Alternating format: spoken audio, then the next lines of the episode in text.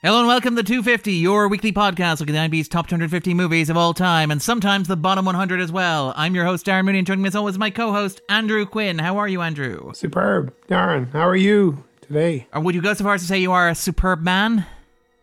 Um, I, w- I would. That's exactly how far I go. Oh. No further. No, don't push me. The line must be drawn here. Yes, as listeners may have guessed from that uh, from that terrible pun in the title of the podcast they are listening to, this week we are discussing Superman four: The Quest for Peace, and we have two fantastic guests lined up, both of whom are here by their own volition and their own free will. First of all, uh, we had a guest who got in contact with the podcast, which I actually always love when a guest is like, I want to talk about a movie, as opposed to me strong-arming them and saying, you are going to talk about this movie. The one of Mister Graham Day said that he had not talked about one of the movies on the bottom one hundred. And so I said, Graham, pick whatever movie on the bottom one hundred you like. Yeah. And Graham said, eh. So I said, okay, would you like to talk about Superman four? And he said, eh. So I said, Graham, you're talking about Superman four. How are you, Graham? Uh, no, sir, I'm not talking about Superman three. Uh, but otherwise, yeah, very excited to finally be on a bottom one hundred. It's really weird with the way that I talk about films and how I have opinions that really differ from the consensus, that I do that I don't have any um, bottom one hundred uh, in my belt. I'm very I'm, I'm happy that this is the first one though that I'm going to cut my teeth on. It's a very special episode. It's a very special episode because we're we're we're recording this ahead of Superman Day. Um, but we're we're we're we're hoping to release around then, provided nothing else comes into the um, the two fifty. two fifty. I mean, we have too much. Or yeah. Andrew, when is Superman It's Day? It's also a very special episode because one of us has a drug problem that the others are going to confront um, and deal with. Yeah, uh, possibly while addressing the U N. And we have another spectacular guest lined up here. Uh, last time he was on, he asked me, Darren, why do you keep asking me to talk about movies that are terrible? And I said, Niall, I will fix that for you. I will find a movie You're that you think is it. brilliant, and, and we will talk about that movie that you think is brilliant. So, Niall, welcome back. Hope you look forward to talking about Superman four, The Quest for Peace. I am, well, this isn't a bad movie for me. That's the sad thing. I do genuinely like this movie. So I feel it's a, I, f- I feel like you're you're in like reasonable enough company. Um, yeah. Not to yeah. tip my hat too much. Yeah. Ooh, what an interesting hint. But yeah, after reasonable enough company, moderate company, lukewarm Goodish. company, even we might say. Yes. Given um, that's the vibe. My last appearance was on uh, the Halle Berry Catwoman episode. Oh, that I think was we're... fun to listen to. Oh, glad you enjoyed it. I didn't. But, but uh, we're assembling our very own league of mediocre gentlemen. All right. Well, the reason why I reached out to, to Niall to be on this one specifically is because I know Niall has that a bit of enthusiasm. That is what a podcast is, by the way. Yes. Generally speaking. Um, but I, I reached out to Niall because I know Niall is a big fan of the Cannon Film Group. Uh, in fact, he's a fan of the Canon Canon, as it were. So how would you, just in terms of like, what is it that you love about Canon films? What is your favorite Canon film?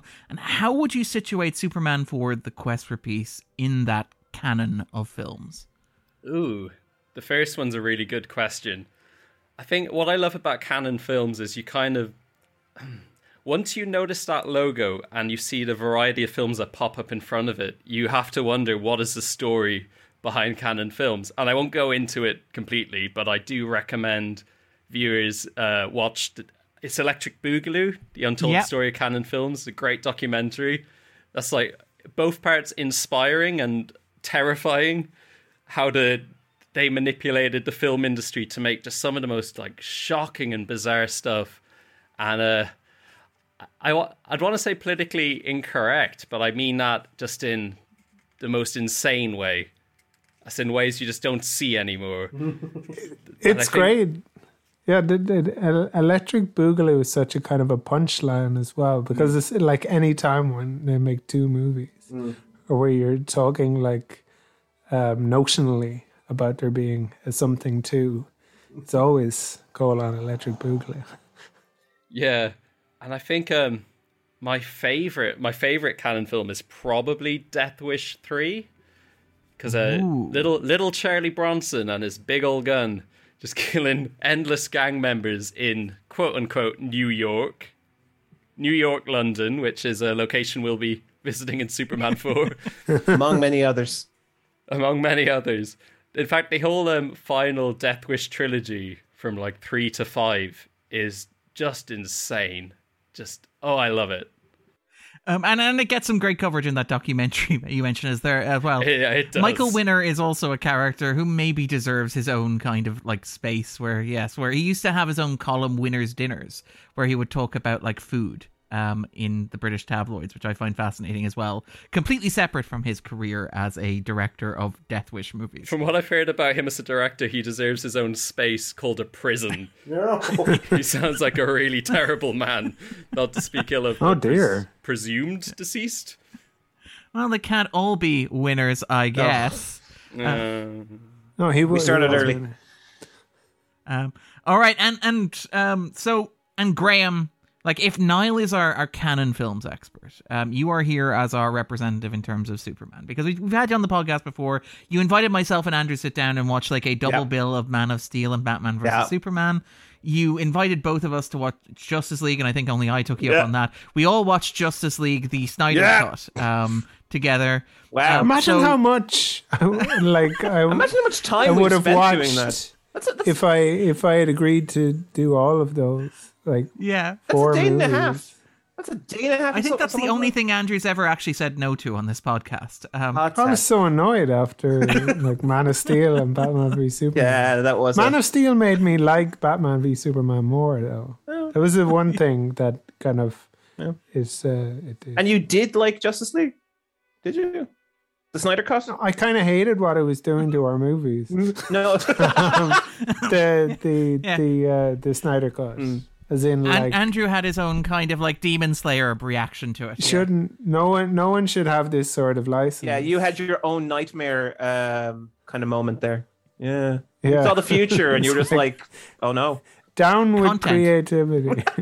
Yeah, it's just know, content. Like, yeah, I, uh, there, there, there must be limits. You know, never. Actually, I think that's good for creativity. If you tell somebody, like, yeah, give creativity limits. That's what we need. No, genuinely, it, it's it, it's it's. Well, look at look at Superman four. It had no money, yeah. and it's amazing. Yeah, yeah. I, I, I, look at those I, reused I, shots of him flying. Ooh. It's great. I think a, a brief economic. Uh, yeah, that's definitely a word to call Superman for the Quest for Peace. Well, that's the thing economic. About those, the Superman movies. I love that this is already anarchy, but anyway, yeah. Sorry, there's, Andrew. There's like um, there's a correlation between like. The amount of money is spent making it, mm.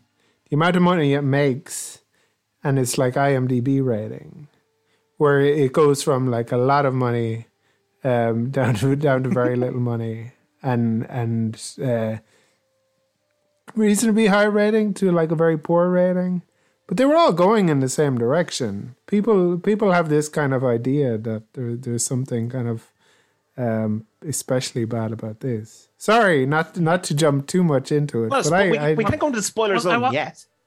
No, no, no I, I guess not spoiling anything. No, no, it's not spoiling anything. Like, I mean, okay, just to give a bit of context to Superman four, The Quest for Peace. And there were actually three movies that they did before Superman four. Mm-hmm. Yeah, I, un, wow. unprecedented, I yeah. hear. Like, like the story of any great movie, this story begins at the Cannes Film Festival in nineteen eighty-four. George Reeves so, was asked, like, what's the story? Is there going to be a new Superman movie? Um, and he said, uh, yeah, sure, why not? Was he, no, he was so probably dead at that point, was he?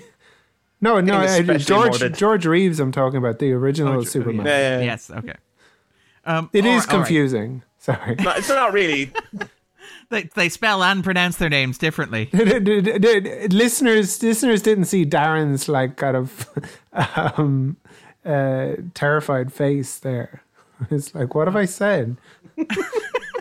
How have I started this?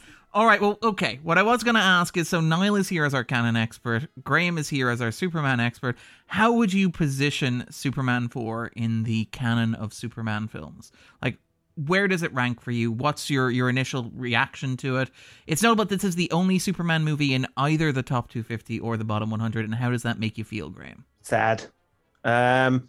It's honestly the it's it's the worst one for me, um, but that's because I, it has so much baggage for me because I know so much about the character, and and it, it's it's not the problem with it is it's not as fun as the previous uh, first two. It's not as weird as the third one, because I adore the third one. Listeners cannot see Niall's reaction to this. I feel like we're gonna have to we're gonna have to come back to uh, Niall like, on this in a second. The third Go one ahead, is Graham. Weird, uh, but it's kind of comic book weird, and I love it. And then it's it's not as um, it, it has some really bold ideas, but the execution of those ideas is awful, and so it's kind of the worst one. Also, like, I feel really bad for Margot Kidder. The more I learn about what was going on behind the scenes, the worse I feel for Margot Kidder. Uh, by the point she was uh, at Superman four, The Quest for Peace. And that kind of also, like, uh, I'm a very... She's the money penny, isn't she? Kind of, of of the, the Superman movies, like, increasingly. She did. As, as, as, as it decreased as, in, as each film went on. As well, it, no, well, I mean, this what, is technically an increase off Superman three. No, yeah. but what, what, what I mean is that, romantically speaking... So, like, oh, yeah, in the James sure. Bond movies, James Bond has his kind of um, his home life where he, he, he spends some time, presumably, in Have we ever seen him in, at home? In, in London or in that area. Um, and while while he's there, I guess um, is having some sort of love affair or maybe flirtation with uh, Moneypenny. But then he goes off and has his kind of like covert life where he's kind of playing field. Um, and she, she, she has the kind of um, hope or something. It's, it, it's even it's, though Superman it's, definitely it's, gets it on with Lois in the second one. Okay, I, I'm gonna put a put a pin in all of that and just come back to like the discussion that we are actually having. Right? I, I, Which I is, like James Bond fan fiction. I think uh, this should be the episode. right, right here and right now. Nobody else felt like that. The, the, there, there is a kind of a a, um, a James Bond-esque kind of the, the, the romance in this movie I, of, of of of of him kind of like living a, a another kind of persona where where where he has I, a where he has a romantic B plot. That's just superheroes, isn't it? I have an entire section on the Superman, the Christopher Reeve Superman masculinity, sexuality stuff, and I want to get to that in depth in this. But in the zone. correct no. order. Oh. That's probably that's probably a good point, Niall. It is it is a, a superhero thing. The it, two lives, the twin lives, and stuff. The the, uh, the kind of like have, having um, it's like some some of the kind of um, the nineties Batman movies. Who who am I trying to think of? The um. Well, you're thinking of like Batman Returns with Selina Kyle yeah. and Catwoman as two halves of the same coin. You're thinking of arguably Batman Forever, where Chase and Bruce, Chase and Batman. Um, you're arguably also. I suppose thinking I mean of... Batman and Robin more. Yeah, where he has sex yeah. with Mister Freeze, or yeah. Batman yeah, yeah. and Robin. Yeah, yeah, that's the, the duality that's of the that one. Relationship. Yeah, where he says, "I'm not, I'm not the marrying kind." Where yeah, like the whole thing is that like he wants to put on leather and be with his partner. Um, as opposed I find to, it fascinating that once again in a D C conversation about a D C character, somehow it gets back to it Batman. It always comes back to Batman. It always comes back to Batman, and I hate okay, that. Okay, okay, let's let's bring it back to, to Superman, all right? And let's let's Graham punch the air. Um, also, because while that conversation was happening, Niall seemed to be wincing in some ways. So I'm going to throw the ball back to Niall and ask like your take on, on kind of what Graham said there about is this the worst Superman movie? Um, is this like was Niall's characterization of those three previous Superman movies fair in your opinion, Niall?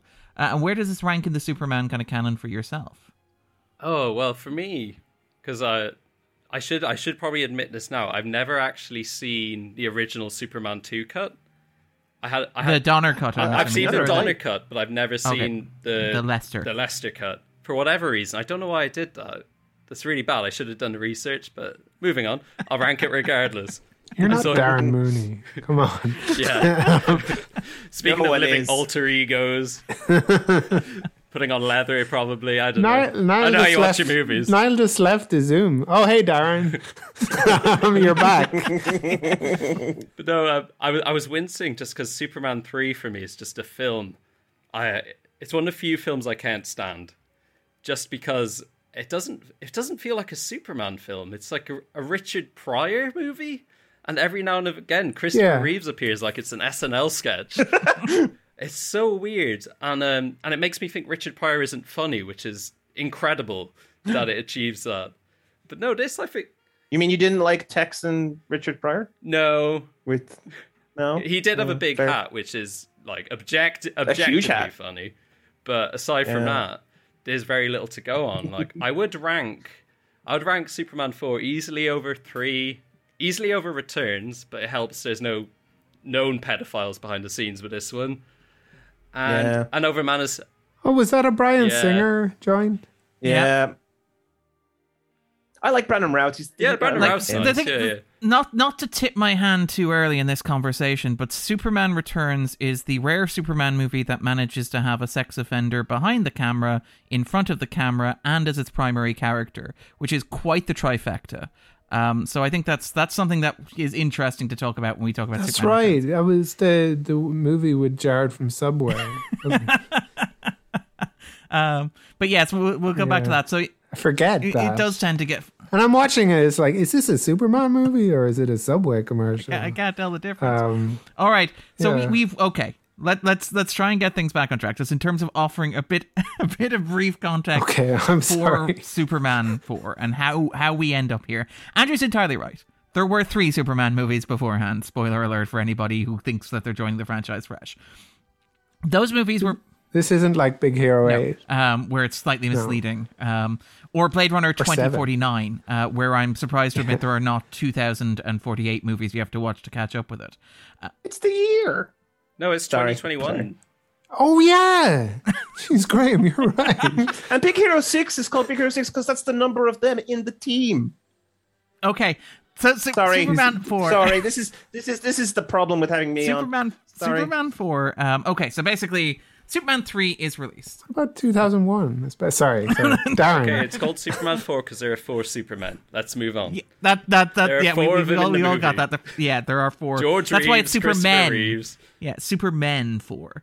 Um, but yes, okay. So, yes, so it's a product of a very different time in terms of production, Hollywood production, uh, and I find again this is probably something we're going to talk about a little bit later on, where. The major studios had not yet kind of moved into the idea of superhero movies as a franchise that they would keep in-house and develop, an intellectual property that would continually mine and reboot and repurpose and develop as their flagship franchises.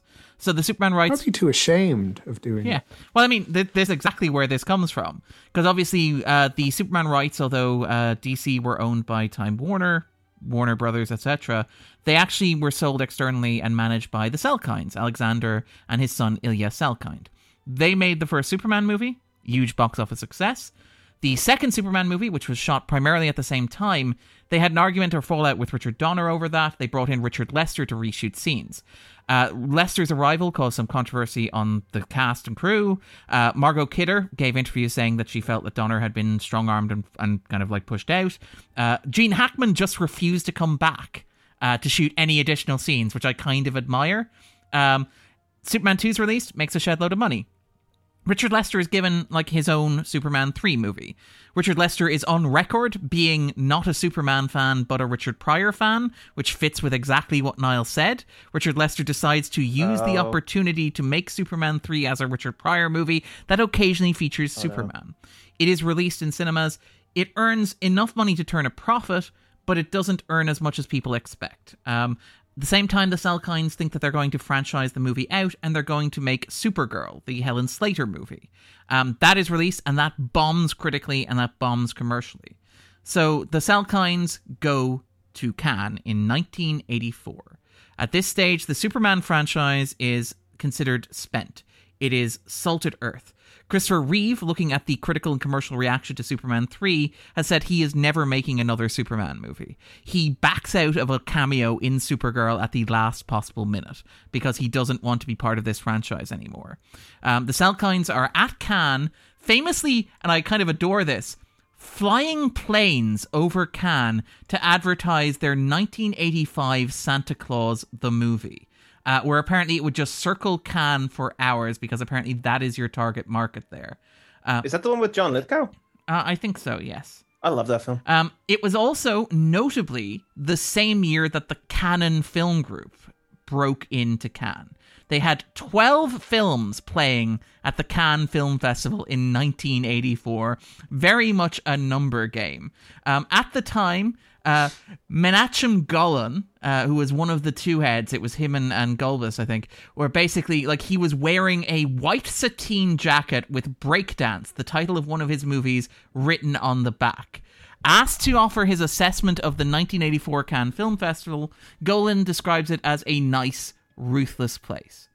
At the film festival, the Salkinds are on their way down, the Golan and Golbus are on their way up, so Cannon strikes a deal with the Salkinds to take Superman off their hands. And they take the super- they buy the Superman rights. So at this stage, the Superman rights are basically third hand.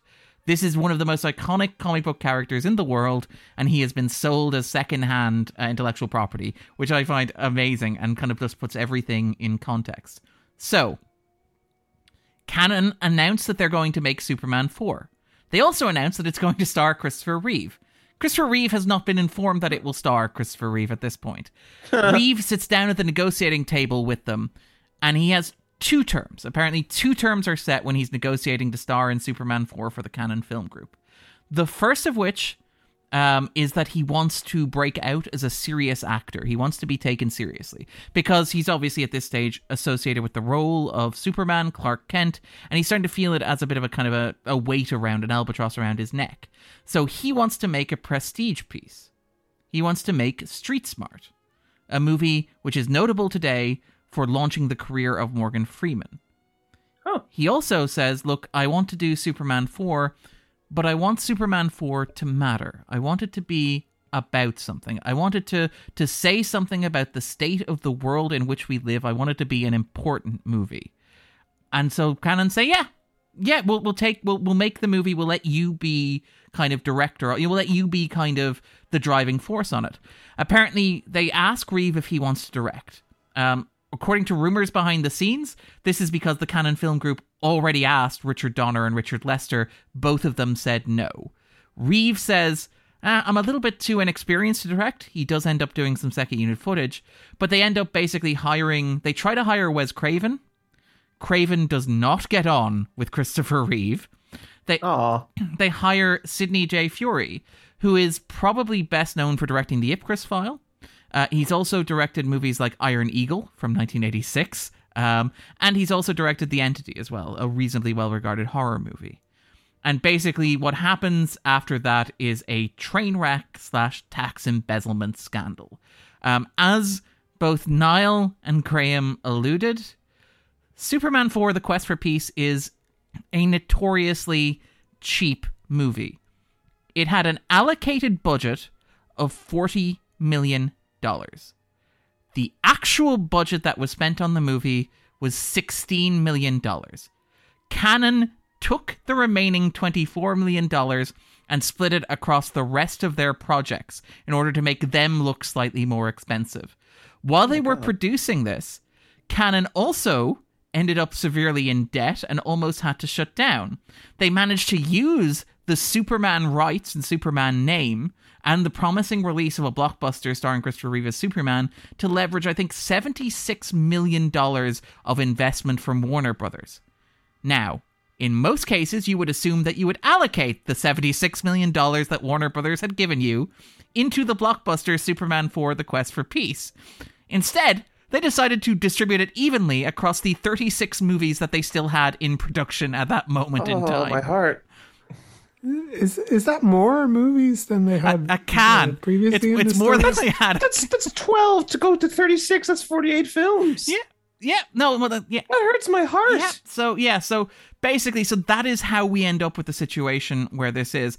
As Niall pointed out, a lot of this is shot in England. The Kent Farm, I believe, t- is outside Hertfordshire. Um, the U N is located in a car park. Um, but.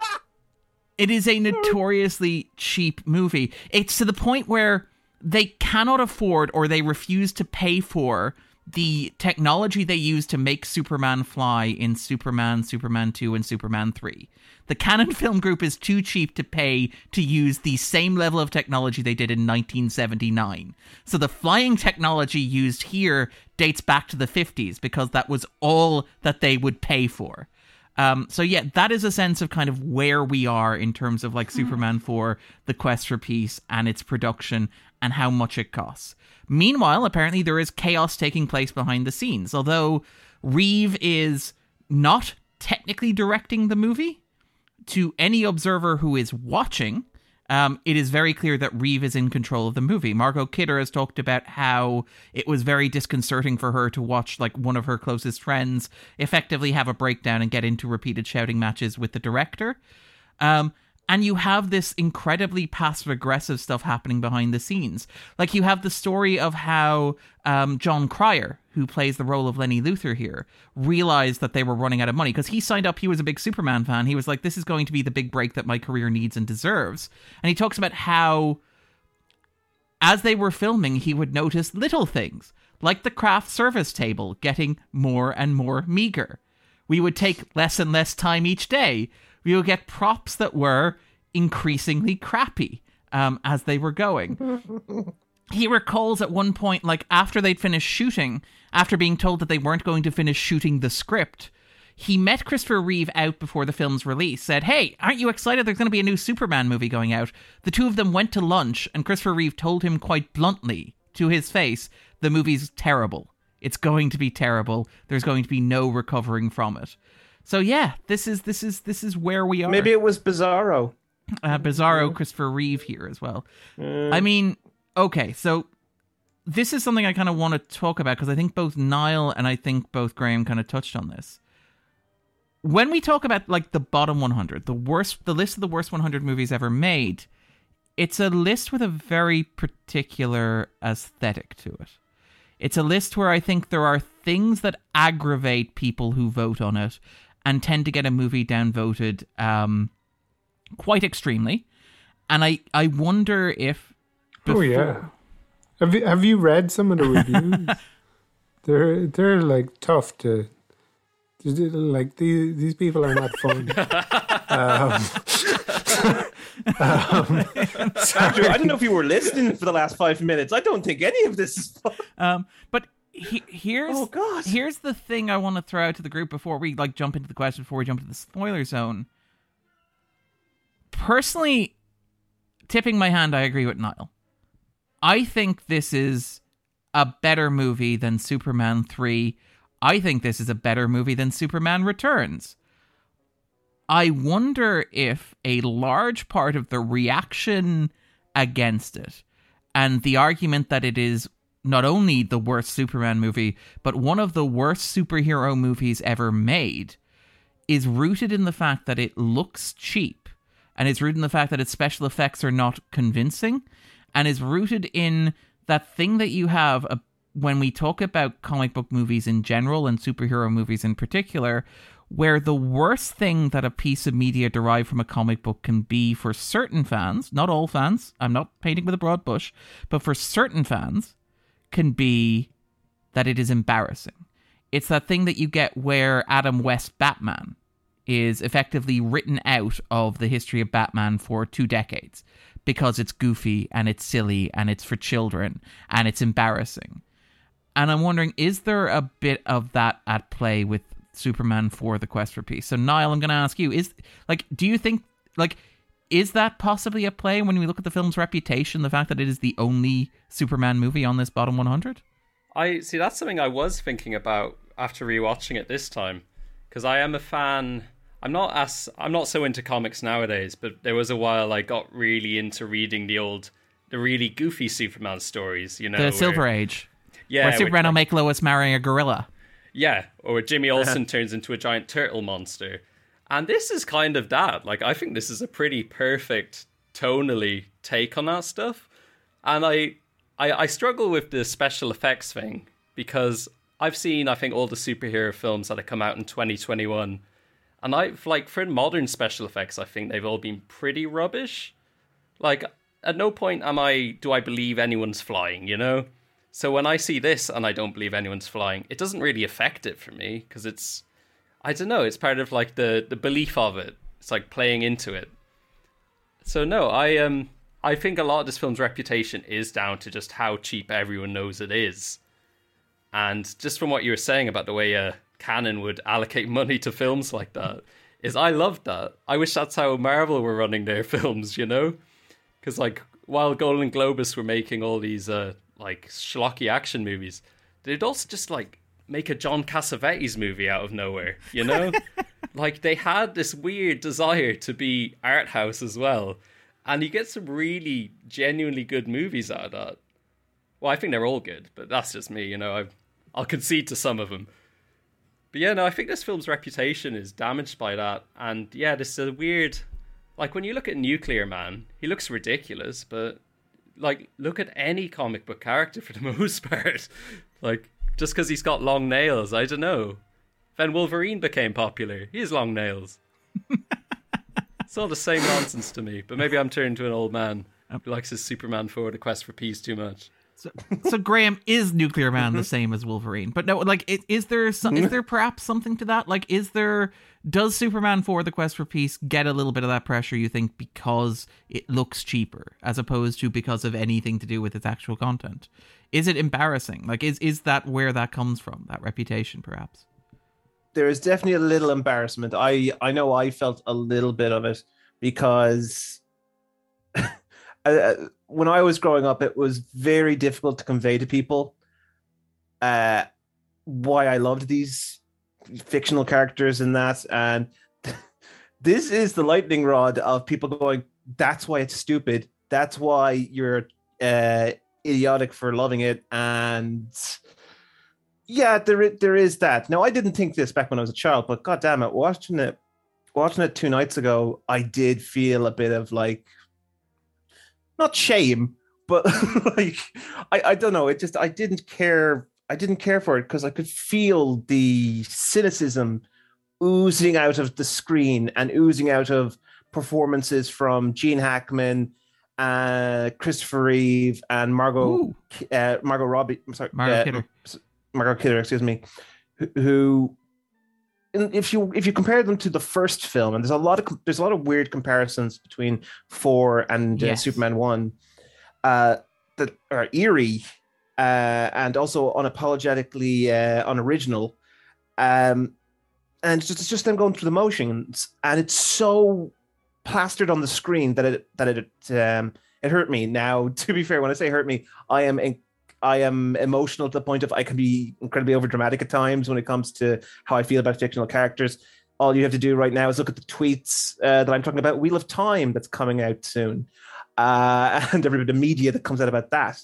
But yeah, I did feel a little now, now watching it, I do feel a little bit of it.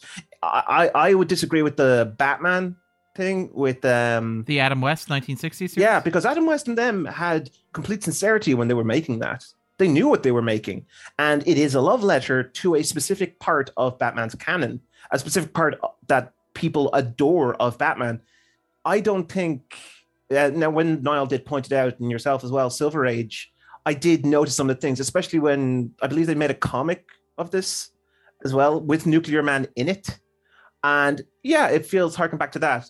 The problem is then when you go to the film, the film just, it just continually goes back to the cynicism and the and the sheer fact that I don't think anyone was having fun on this, except maybe Jon Cryer. But God bless him, I think that's because he was so young and had no idea at the time compared, you know, compared to everyone else. I mean, we should so. we should acknowledge this is Christopher Reeve's passion project. Like, it is entirely fair to say that Hackman was there purely for the check, um, and mm-hmm. Hackman is all but conceded. He that. seems like he's having he fun. Is, he though. is, yes. I feel like he's a he great is. actor, definitely. Yes, yeah. Um, but like Reeve, very charismatic. Reeve is very yeah, funny. Reeve is, is like this is Reeve's passion project. This is something that he sincerely believes, and I mean, like he's talked about how like his inspiration for this came from like two events that happened at the same day in August nineteen eighty-five. He was narrating a documentary on a group of twelve-year-old school children who interviewed the State Department officials and Russian government representatives about the fear of living in the nuclear age. And on that same day, Samantha Smith, who famously wrote the letter to the Kremlin asking them not to, like, nuke the planet, she also died. And, like, that, like, this is something that Reeve feels very genuine and very kind of passionate, very involved with. Um, I think, like, I mean, to be fair, Reeve also acknowledged that working with Cannon could be tough. I quite like this quote here where he says, "They're like the guy who flies tourist and wants first-class service. I admire their recklessness in buying into Superman, though they do like to nickel and dime you on paperclips, which is quite the quote from, like, the press for the movie. This is, like, while he is trying to sell the movie, he's like, mm. by the way, they're flying tourists and they want first-class service. And again, it's kind of interesting that you mentioned the embarrassment of it, because Reeve's actual quote, um, and, and, like, this is the thing that he said. It's, like, the warmth, because I think Graham's mentioned he prefers Superman three. When Reeve was doing press for The Quest for Peace, he would say, the humor, warmth, and romance of the Superman movies have made them different. Without parodying the characters as Superman three did, this will be the funniest. I didn't subscribe to the style of Superman three. So for Reeve, yeah. this was very much a return to form for the Superman movies. Uh, we should also note that, like, as we pointed out, there were some difficulties during production where they were not able to film all of the scripts, as Jon Cryer noticed. And there was also, very famously, a terrible test screening. Um, where the original cut of this movie is was one was one hundred. Why did they even have a test screening? Like, that costs no, money. Like, yeah, exactly. Well, Warner Brothers insisted like, on the test. Oh, okay, screening, yeah, that's fair. Um, because Warner Brothers were going to distribute it. It's like, I think Cannon took the money and, and like showed and they some were of their the other test movies. Screenings. Yeah, yeah. And held thirty-four simultaneous test screenings. Um, yeah, all yeah. with the same budget. But no, I mean, so yeah, the original cut of this movie was one hundred thirty-four minutes long, right? So two hours and fourteen minutes. Um, and apparently, like, it included an entire subplot involving a different Nuclear Man. Yeah, the proto-Nuclear Man, which sounds interesting. Interesting is probably the adjective that we would go. Um, so I don't know. I, I like, I, I, I, I feel like, um, They they probably did a they, like it's it's a difficult thing because it's a counterfactual. Yeah. Like we don't we don't we don't have the the other movie, but I feel like the, the this this felt like a kind of um, like I I think its shortness kind yeah. of worked for it. Niall think, is I, nodding I, enthusiastically. I think it, it, it's it's kind of in, Niall's mouthing yes. Like the, Yeah. The criticism you could kind of make of it is that it might be kind of like inconsequential. Graham is shaking his head and saying but, no, but. But but that it's kind of like an episode of Lois and yeah. Clark, I guess, a little bit. It's a, and, C- and, and, it's a late season C W episode. Right, yeah, yeah. And and, and and I think that's absolutely fine. Like the the the the thing that it kind of reminded me of that we've done movie-wise lately is Temple of Doom, where I, I, I listened to somebody talk about it. Now, I didn't like Temple of Doom, and I felt like it needed to be like a uh, movie that tells a story for somebody who who mightn't have seen the other kind of um, or mightn't be fully on board, um, but it is it, it's a kind of like an episode yeah. in in a in a and, and it's it's it's it's a bit of kind of an adventure, an actual issue of Superman almost. Yeah, yeah. And shame it's the fourth okay, film. And, and, and okay, so like, and it's worth like the. But isn't that okay to do what? that in the in the Ford film? Like the like that that okay. I, I want to kind of come back to that in a second because I just want to know like what visual effects like supervisor Peter Ellenshaw said because this is important in terms of its release. They had one.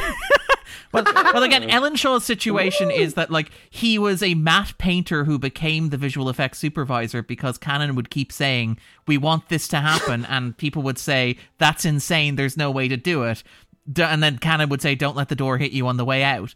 So Ellenshaw's interview, whenever he's asked, is largely like, yeah, I mean, I was told I had a week to do the Statue of Liberty careening down a street. So that's what you get when you give somebody a week to do the Statue of Liberty careening down a street.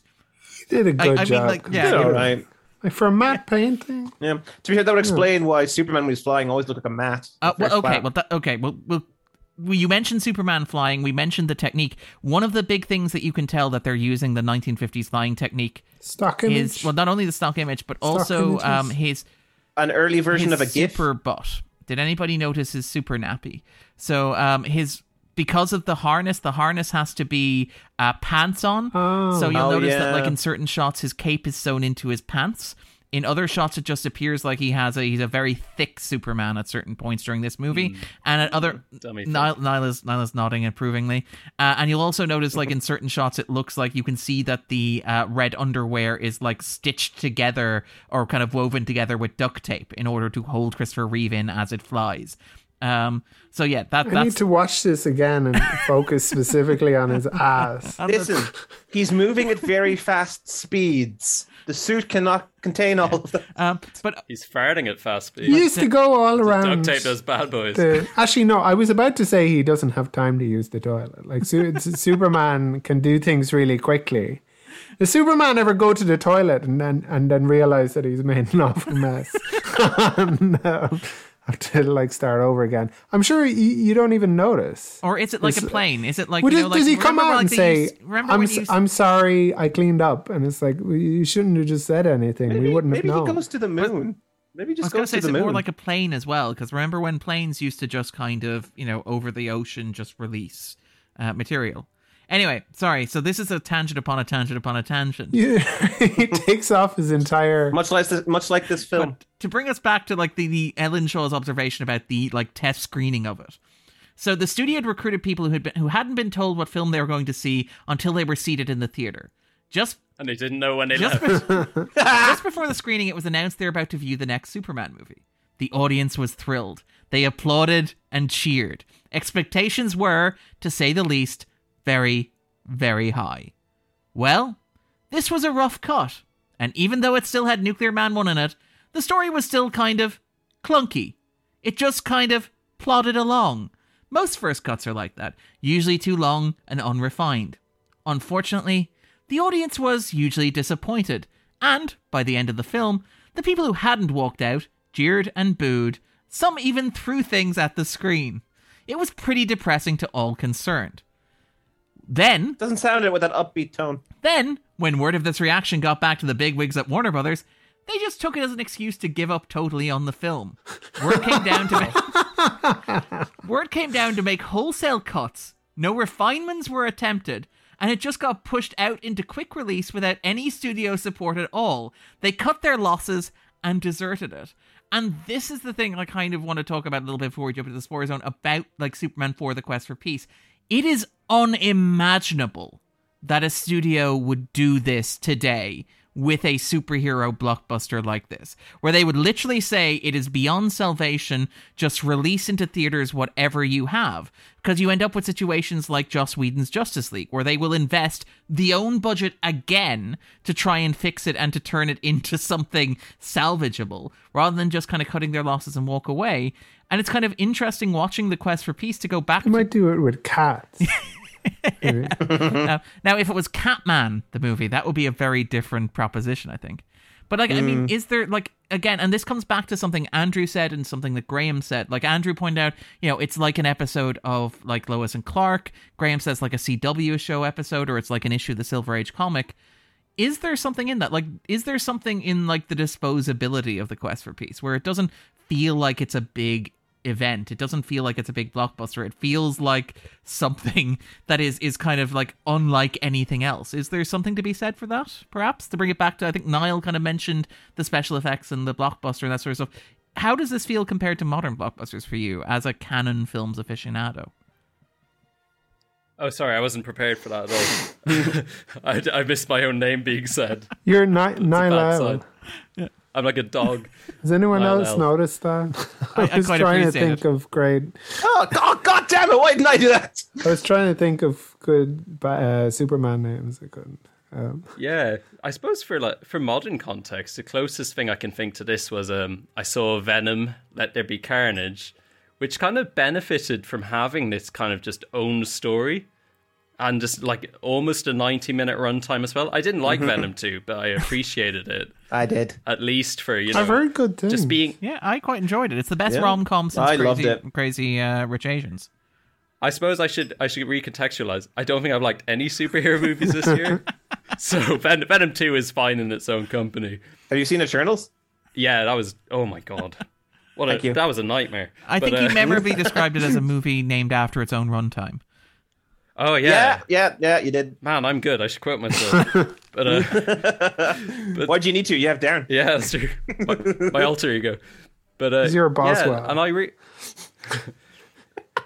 I think it's nice. You can just go to a movie like this. It feels. I've not watched a lot of them, but you know, like the old superhero serials, where it's very much just hero villain. You threat. By the end of it, the villain's in jail. Hero flies away, and I quite like that. It's not trying to be much else. So I, I'm with uh, Andrew, like, this longer cut doesn't sound better to me. Mm. I like that it just gets to it. It's got like a weird sexy romp with Clark deciding to date two women for no reason other than to get his We'll come on. back to that. Yeah, it's cool. Yeah. But I, I know. And it, for all we say, like, I know um, Graham was saying it, he thinks it's kind of a cynical film. I think, mm-hmm. like, I know it doesn't tackle any of its issues terribly well or in depth. But for a movie like this to just decide, like, to have a go against fake news in the eighties and, like, nuclear war and all that, you know, I think it has its heart in the right place. Where it's like, conversely, when I watch Superman three, it is just, here's Richard Pryor. Isn't he funny? You know, it's not very interested. He in, is funny! Sorry. It's just, it's not very interested in, like, heroism. Or anything. Yeah, like, like Superman three is a movie that opens in an unemployment queue and somehow has nothing to say about the Reagan era, which is stunning to me. Yeah, yeah, it's just crazy. It's this movie. I don't know. It's got a, it's got a charm to it for trying, and it makes me sad that it's it gets such vitriol. You know. Yeah, and, and I'll definitely kind of stand up for the kind of um, values of this movie. I think I think it's very easy for kind of peacenik movies to seem a bit kind of naive, because I and, and I think that says more about like our own kind of cynicism, maybe. Um, and yeah, yeah, I I, I I'm I'm um, and and I I'd still agree with Niall that, that maybe it doesn't deal with it especially well, um, but it's maybe not not, not kind of something that is easy to to to do well, I guess. And there's like a beautiful like Silver Age, just the fancy, sorry, just the imagery of him literally putting all the nukes in the in world a in big a big net. net and throwing it in yeah. the sun. Mm. And that's just like that's just charming to me. I would love it if like more superhero films were willing to go to that level of just showing like ridiculous feats that I think would speak to a child of that era. Or you know? Like Luthor, mm. like creating Nuclear Man by strapping a lunchbox to a nuclear bomb, like without after yeah after stealing Superman's pube from a museum. Yeah. Using, using I have I have many issues. Yeah, with that we'll, we'll come back. We'll come back to that in a moment. I mean, here's like again, and we, we kind of mentioned how little attention was paid to Superman four: The Quest for Peace. Here's another quote from Ellen Shaw talking about like meeting with. Um, we mentioned uh, Golan, Men- Menahem Golan, the kind of like one of the two heads of Cannon. They didn't know what the movie was when we were in production, and Menahem would get it confused with other movies. On the few times he would come over to England, he never showed up on set. We'd have to visit him and eat grapes in his hotel suite. He'd talk about the underground sequence, and Sydney and I would say, who's going to tell him there's no underground sequence in this film? Um, just to give a sense of how little people cared for it. But I mean, that wasn't the first um, one. There was I, a subway scene. There's a, yeah, which which looked like it was made in London. It was. The, all, it, it wasn't in London. That was the yeah. tune. Uh, I, I was kind of confused about that. I was thinking, well, she's practicing her French, so maybe it's the yeah, maybe so it's the metro. But or, it does say uh, like this Metropolis does look South. Like London. Yeah. Yeah. Yeah.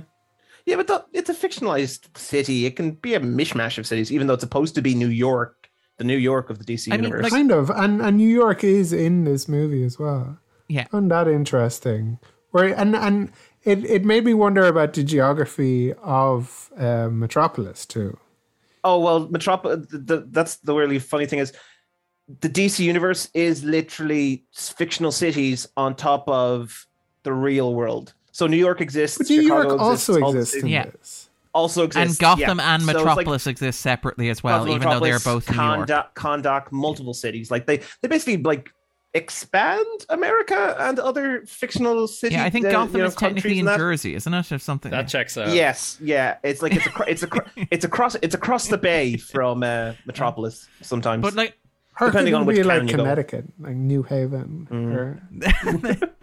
no, no, that's coast. They never get a, they never get a proper thing. But like, I think actually to bring it back to something Andrew said there, because again, like it's interesting that one of the big arguments we're having is whether or not this is a cynical or idyllic kind of film. Like Andrew's entirely right. This is a movie that exists very much in opposition to a lot of the movies of the time. And like the L A Times review from nineteen eighty-seven makes the argument that like, look, you know, Reagan era cinema is dominated by movies like Rambo and Top Gun. These gung-ho portrayals of kind of masculinity and military industrial complex and all this sort of stuff. So it's it's interesting to have Superman four, which is such an earnest and sincere movie, literally called The Quest for Peace. And sensitive about giving peace a chance, like being anti-war, being anti-nuclear, um, and all this sort of stuff.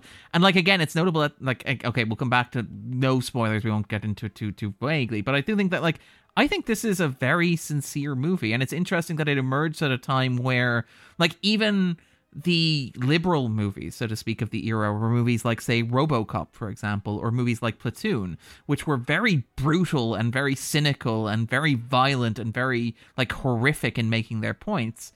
So it's kind of interesting that you have instead here The Quest for Peace in nineteen eighty-seven being surprisingly gentle in... in I know, hey now, hey now. Superman did get scratched in the back of the neck. Yeah, but they, they, I mean that's that, exactly that's, like Platoon. I mean that, that my favorite that moment actually, in Platoon yeah. is where like you saw what it did. Hey, you saw what my it did favorite to moment him. In Platoon is where Willem Dafoe runs out of the jungle and stretches his arms out as the Viet Cong scratch the back of his neck.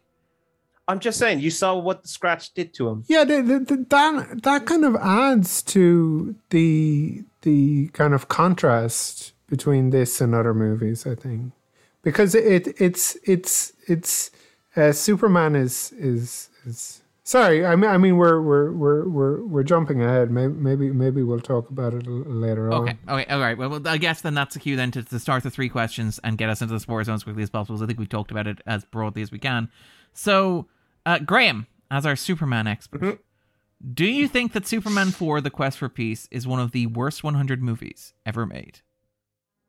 No, no, I don't. Um, to be one of the worst, you need to. There needs to be a certain level of quirkiness, and I don't think this film has that. So, no, I do not think it is the one of the worst. And Niall, um, well, I'd, I'd be the opposite on that. Not in the sense I think it's bottom hundred. I really like this movie. Like, this is a top two hundred and fifty like movie. Is this one of the best ones? it, it, it could be, maybe. At least in my top my top ten Cannon films, which is a list with more competition than you'd think.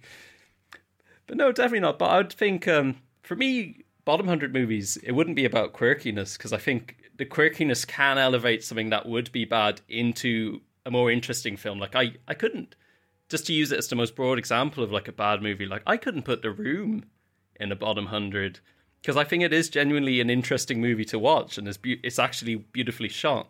And I think this is just too interesting, where something I find really boring, or I, I've seen Gray, um, sorry, Graham, um, Darren, you've reviewed the new Ghostbusters on Letterboxd, mm-hmm. and just the impressions I get off that is this just kind of like hollow, nostalgic, whatever the whatever the hell. And that is something that would be on a bottom one hundred for me. I haven't seen it. I'm not having a go at the movie. But just that idea, you know, we get a lot of films like that. You, you have that's something I'd put. You have jumped ahead. You've jumped at my point. My point was this is not even the worst movie I've watched today. Oh, okay. It's funny because I saw someone else who had clearly been at the screening with you, and they said it was amazing. Can't wait to go second time. I was like, right, I need to see what. Okay, Darren well, I, I'm going to quote. My, I'm going to. I'm going to do what Niall won't, and I'm going to quote myself here. I'm going to say like Ghostbusters Afterlife is so beholden to nostalgia and so devoted to recreating beloved moments from Ghostbusters, I was initially surprised that there was no sequence where Dan Aykroyd gets a ghost blowjob. But then I realized that's okay, because Afterlife is like two solid hours of watching middle-aged men get a blowjob from something that is well past its point of expiry. That is my Ghostbusters Afterlife review. Oh, God, that's um, beautiful, beautiful. I wouldn't have even tried to quote that. I wouldn't want to get any bit of that wrong. Poetry. Um, but no, um, so sorry. It's, to... it's Darren's blowjob speech. yeah, they'll, they'll quote it for generations. Um, yeah. Be online... right, before we, right before we leave the trenches, we'll hear the Darren blowjob speech. Um, but sorry, Niall, I cut you off there. Oh, no, but the, yeah... I think I, I may have said this every time I've been on one of these episodes about a bottom one hundred film, but so far all the ones I've watched, even Catwoman, which I came more around to the second time I saw it, I think it's got like its own energy. You know, I've never seen anything like Catwoman. I've seen some things comparable to this, but I think it it captures the spirit of comic books that I don't think anyone even wants to try anymore. Maybe Shazam a little, but aside from that, it's, you know, the Silver Age. Yeah. I'm God, maybe I am a nerd. Crap. uh, we're going to leave Niall to think on that, but Andrew, do you think this is one of the worst one hundred movies ever made? Niall appears to be, like, we were doing this over Zoom, Niall appears to be having a small crisis in his little box in the corner yeah, of the screen. Um, Andrew, uh, would it be on, do you think it's one of the worst one hundred movies ever made? Um, no, no, I don't. I, um, I don't think it's one of the worst one hundred movies ever made. It's, um... And I, I, I've seen Superman three. I'm I'm kind of surprised that the... Like, I thought this was going to be... Um, it's like an escalation, you know, from Superman three, where they're just kind of like... Because I, I, I, don't, I don't think... I don't think that, like, Richard... Sorry, I was going to talk about Superman three. That's not what we're here to do. No, I don't think it's... It's uh, belongs on the bottom one hundred movies. Told you it'd be more fun to talk about Superman ever, ever, ever, ever made. I, I, I kind of enjoyed this. I mean, it is crappy, like the the, yeah. the absolute cut of it. Um, mm. for like, it's not lar- a good movie. Large yeah. like, like the even like the opening credits. It's yes, like straight they're away, like clip art. It's, what did they do to the S? No, what but the did opening they do credits to the S? Are like clip oh art. My god, it's amazing. They're like clip yeah, art. It's like a PowerPoint. Yeah. So by virtue of having the theme song still, it's better than yeah. no superhero right. stuff for and me. That, that, like, that carries it. That's the kind of thing that, like, Star Wars always has that as well. It's like the John Williams score, like, and and the the, but they have a good crawl. Yeah. Like what they, what, what this could have done this with not. um is is is is a better kind of a, like an opening sequence that that uh, that that music deserves, I guess. By the way, um, it's worth noting that John Williams, I believe, was double booked at the time, um, so and couldn't couldn't commit entirely to making this movie. He did provide. Did three... Cannon walk into like uh, a restaurant? Was he scoring thirty-four? He, w- he was there on his own, and yeah. it's like, oh, I thought you were busy. It's like, oh, oh, this um, is awkward. But yes, um, he was. He Sorry. Was... He was working on um, different projects at the time. I can't remember exactly what it was. It was something vaguely famous from like nineteen eighty-six. Super important. That's what he said. To, yeah. That's what he probably said. I can't said remember what I'm working on score, right now, but you, it's very you, important. Yeah. Can, can, yeah, can you score this? Uh, I can't. I'm vague. I'm doing he, vaguely. Uh, he did important. provide three uh, key themes. So he provided uh, the theme for the female lead, the female romantic lead. He provided the theme for Nuclear Man, and he also, I believe, provided some Lex Luthor, Lenny Luthor stuff as well. Um, that's pretty good, considering yeah. it's double booked. So he gave Lacey a yeah, theme song? Um, yeah. Good God. Uh, well, it's the it's the kind of sax porn theme that plays. Um, like mm. it, It's very eighties. Um, but like, and then he, he kind of like handed over the integration of that into his existing catalogue of music to his good friend Alexander Courage, who listeners may know as the man responsible for the original Star Trek theme. Or at least half of the original Star Trek theme, because very famously Gene Roddenberry wrote lyrics to the Star Trek theme in order oh, yeah. to like get half the copyright on it. One of those great Gene Roddenberry moves that lets you know he's a really cool dude. He wrote lyrics that will never be performed for the Star Trek theme, so that every time somebody tries to license it, he gets half of the money, uh, which is, or his estate gets half of the money, which is kind of uh, you kind of have to admire. Um, Very George Lucas. Uh, it's move. Right up there with again. Sorry, this is not well, a Star Trek. Yeah. That Star Wars. Um, it's the it's the Bill Murray sketch on Saturday Night Live about like Star Wars, those crazy Star Wars. yeah. yeah. Um, I mean, like, yeah, famously during the third season of the original Star Trek, he wrote a scene where Spock talks about like infinite diversity and infinite combinations while holding a Vulcan medallion. And he only wrote that scene because his own mail order business was selling that medallion directly to Star Trek fans. Um, and he wanted to be able to sell it using Leonard Nimoy as his pitchman. Um, Gene Roddenberry, a yeah. very, very interesting character. Um, but yeah, okay. So, so to, br- to bring it back um, to Superman four, The Quest for Peace. No, I don't think this is one of the worst one hundred movies ever made. I don't think it's the worst movie made starring Superman. I think Superman three is a worse movie in terms of entertainment value. I think that Superman Returns is a worse movie in terms of well, turning Superman into a sex offender, starring a sex offender, and directed by a sex offender. Um, I do think that uh, even the Justice League movie directed by Whedon is a worse movie, and as Niall said, a worse marker of where we are in the culture right now in terms of nostalgia, pandering, and the movies that we make. I, I honestly think Ghostbusters Afterlife is a worse movie than Superman four: The Quest for Peace. What's your favorite sex offender movie? Sorry. um, Gotta be a lot of spacey films. Um, yeah. All right. Um, Sorry. That's fair. Um, all right then. So and then not. Uh, sorry, Graham. Would this be on your own bottom one hundred? Your own one hundred least favorite movies you have ever seen? No, I'm gonna, I'm gonna be like really quick with this. No, no, it's it's just again like. Super, Superman, no, I won't say it. No, Superman four, The Quest for Peace would not. It is not interesting enough to be in my bottom one hundred. There is another Superman film that would be in the bottom one hundred, but I think we've talked about it too much now at this Superman point. Superman three, is it? Yeah, it really is, yeah. that, so that's that's me. I just don't like, I think, I, I rewatching Superman four, I got bored.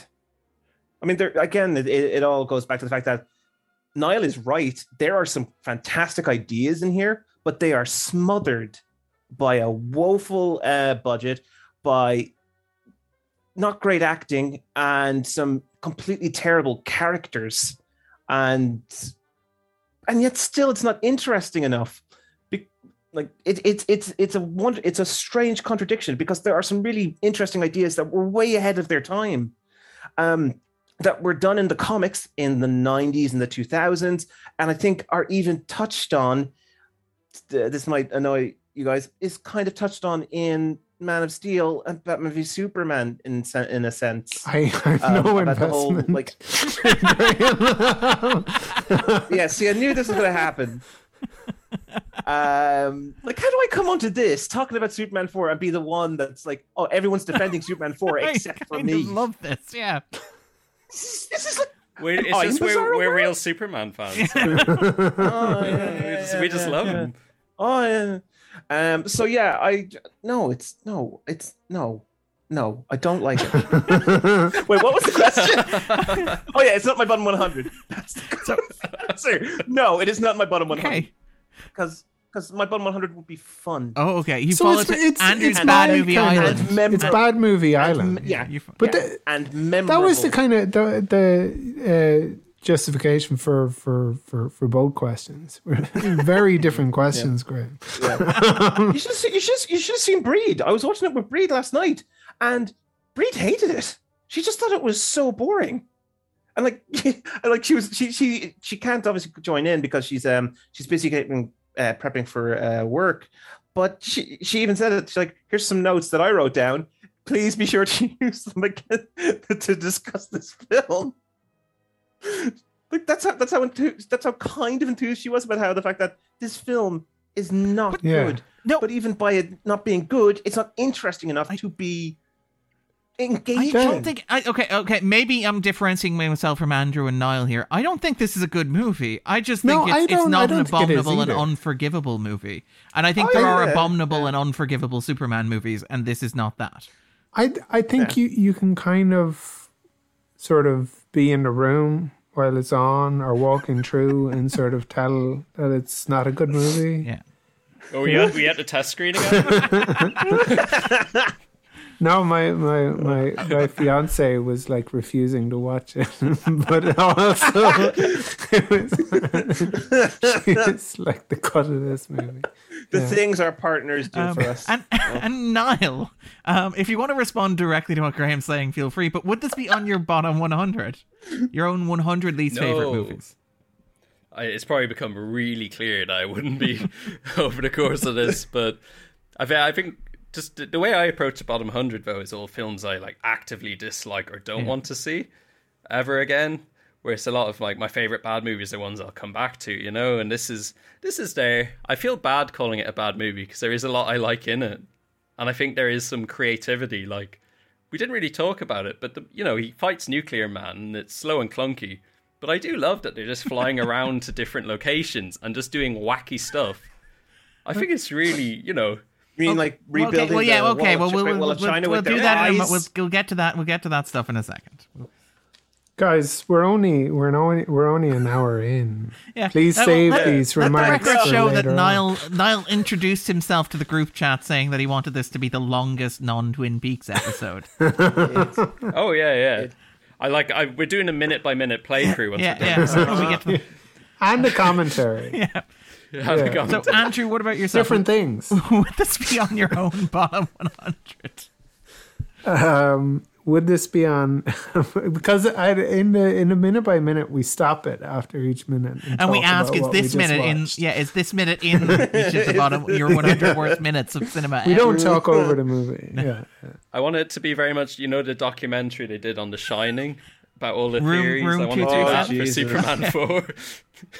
Play it backwards and forwards at the same time. Overlay it and see what happens. Yeah, yeah. No, they. they um, if. if If it's Bad Movie Island, yes, I would probably I would take this on Bad Movie Island and have it like sometimes like playing in the bar, like with with, with with with no sound. Like it feels like it, it's a good kind of a a movie like that to be playing at a party. I, I like that. Um, like Bad Movie Island has been one of your D I Y projects. You built a bar on there. You've set up some infrastructure. Yeah, it's amazing what you can do with coconuts. Yeah. Um, yeah. Um. And for myself, no, definitely not on my bottom one hundred, my least one hundred favorite movies I've ever seen. Um, again, it's not a good movie, but it's certainly not one of the worst or most objectionable movies I have ever seen. Um, mainly because I've seen a lot of movies. Um, and Graham, mm-hmm. before we jump into the spoiler zone, mm-hmm. if listeners have not seen Superman four, The Quest for Peace, would you recommend that they pause the podcast and stream it to a local device? Yes. Yes, I would. Um, I think... Just just to see it, just to have an opinion on it, and to to see are the legends true, or to, to hear, to see firsthand uh, some of the most stupid decisions in a film that I have seen in a very long time. Uh, yes, yes. We thought it was a good idea to A D R Gene Hackman onto a man that looks nothing like Gene Hackman. Yes, that is Mark Mark Pillow uh, playing uh, Mark Pillow playing Pillow. Nuclear Man. Pillow, yes. He's called Pillow. Yeah. Yeah. Yeah, but, like it, it even it even it, that that whole scene even had me like up in arms with questions like, did he? What did he get paid? Did he get paid extra work? Did he get paid featured extra work? He doesn't have technically any lines. He didn't, he reali- he didn't realize Chippendale on... um, rates, uh, call out rates. rates. Yeah, mm. where they? Because I because I've I've worked as an extra, and you get different rates depending on yeah, whether you you're featured. Well, if you have if an you... insane body, like Graham, like what are you saying? An insane body. Listeners, let the record show Graham has an insane Graham body. Graham has stood up Thanks, and is guys. taking his shirt off. oh my God, I had no uh, idea. So yeah, so yeah, uh, yeah, definitely. Henry Cavill um, has entered the group chat. Stop it. Um, yeah, so yeah, definitely stream it too. Uh, I mean, it's all there on Sky. That's how I can watch them. All hmm. four films are there. All right. So yeah, I would definitely stream yeah. it. And we, it, should, we should know, by the way... Now T V mentioned Mark Pillow. Yeah. in their description. Featured, yeah. yeah, it's it's like, dude, we, we spoke about Temple of Doom, and as we've already spoken about today, but it says, like, features kind of, yeah. you know, depictions oh, did you, did you that mention? some uh, viewers may may find offensive. And this is like, um, it says, like, if we... Features West Yorkshire former Chippendale Mark Pillow.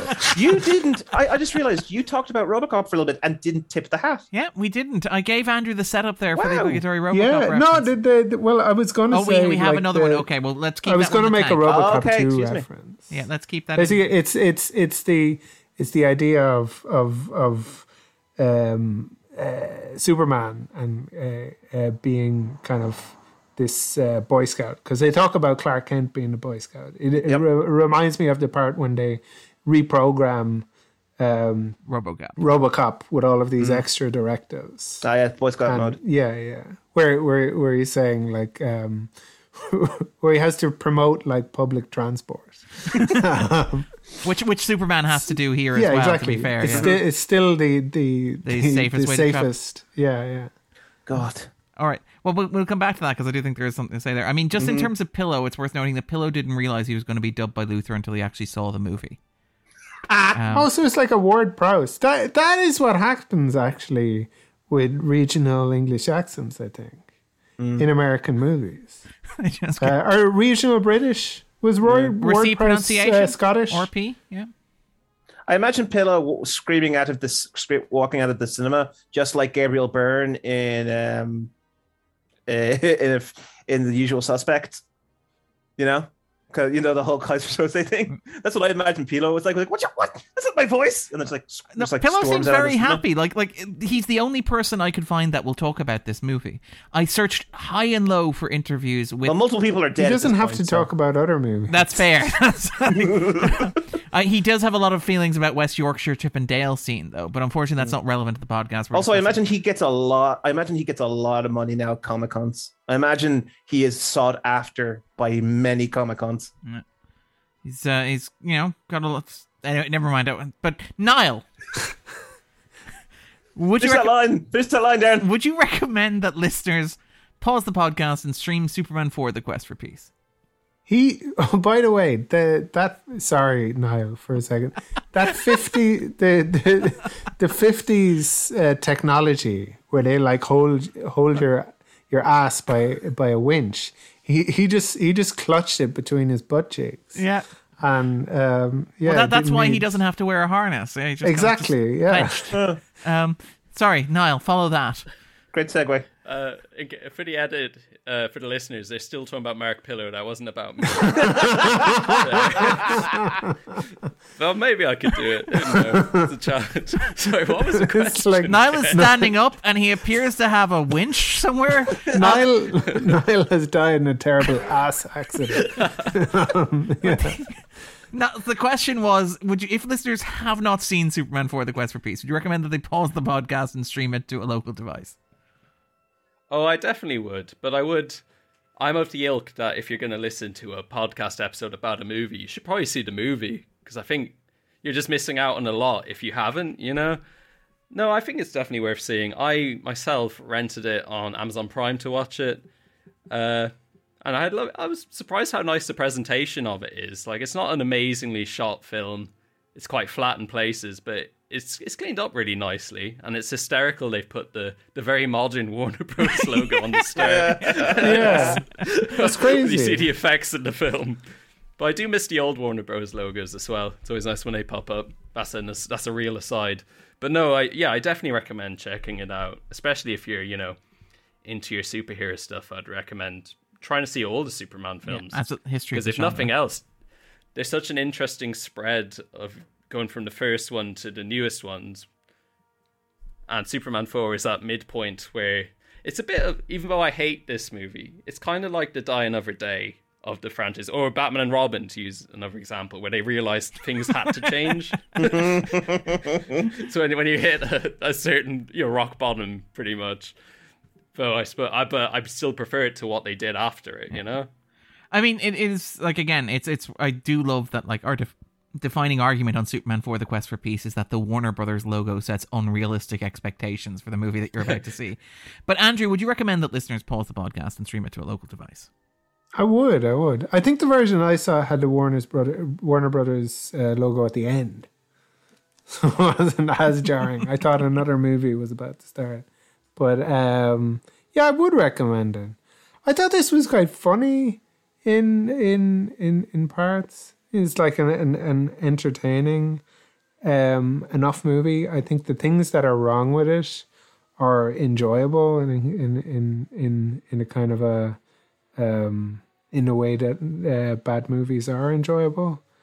Um, yeah, so I'd, I'd I'd recommend people. Um, People watch it. I don't feel like it was that long. Oh, sorry. I think it's, we covered it. It's only ninety this. minutes. It like yeah. ninety minutes. It's eighty-seven. Exactly. Yeah, that that's it exactly. And like, I, yeah, I, I would completely, I would thwart that recommendation. And like, again, it's it's interesting. Again, speaking of this, like looking at a superhero movie from nineteen eighty-seven these days, even like the bad ones are still nearly two hours long. Even like Whedon's Justice League is two hours long. Even Fantastic is is two hours long. Um, mm-hmm. Like if, people seem to think now if you watch a movie and it's less than two hours um, or much less than two hours, you are being ripped off. I, again, it's, this... it's that Robert Evans thing from The Kid Who Stays in the Picture. When like he was right, but maybe people have taken this lesson where he went to Francis Ford Coppola and says, what is this? Make me an epic. It's like, you know, the, the, the, this is this is going to be like an epic he's uh, talking about uh, the, um, uh, the Godfather. Like this, this, this, this has to be a longer movie. I, I love you know? the idea of Menahem Golan wandering up to Sidney Fury and saying, "What is this? Make this an epic." Um, well, he did add the underground. It's sequence. All the Marvel um, people have seen the kid stays in the picture. Yeah. I guess. Um, by the way, we like again, and it's worth noting. Like Niall mentioned this in terms of like God the Cannon right. Film Group. Sorry. In terms of the Cannon Film Group, it's worth noting at the same Cannes Film Festival, um, the the Cannon Film Group made a nap hotel napkin deal with Jean-Luc Godard to make a film of King Lear that would star Woody Allen. That actually exists. With that in mind, we're going to segue neatly into the spoiler zone.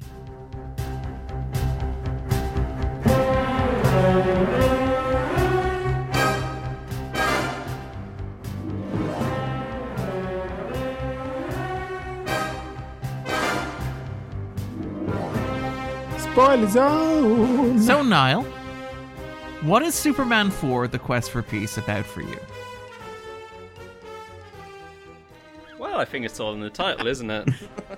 Job Superman, done. Superman's Go home. On the quest for peace. Mm-hmm. Yeah. Pretty much, yeah. Yeah. yeah, yeah. I mean, well, I suppose we've covered the themes a lot already, but um, yeah, for me, it's it's kind of really it's a step back from what they were not step back, sorry, but they kind of saw what wasn't working before and went very back to basics, doing like a hyper condensed Superman story, and I think that really works in its favor for me, and um.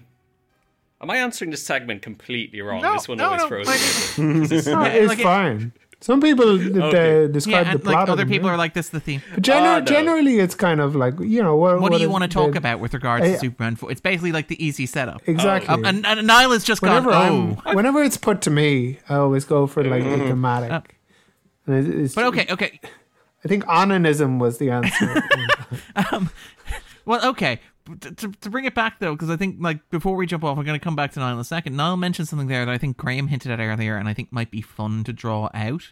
Um, this idea of like doing a back to basic Superman story, because like one of the things that I do think is a problem with Superman four: The Quest for Peace. I know I've been very generous and very kind to it. Is that a lot of it feels very much like a retread of the original Superman movie.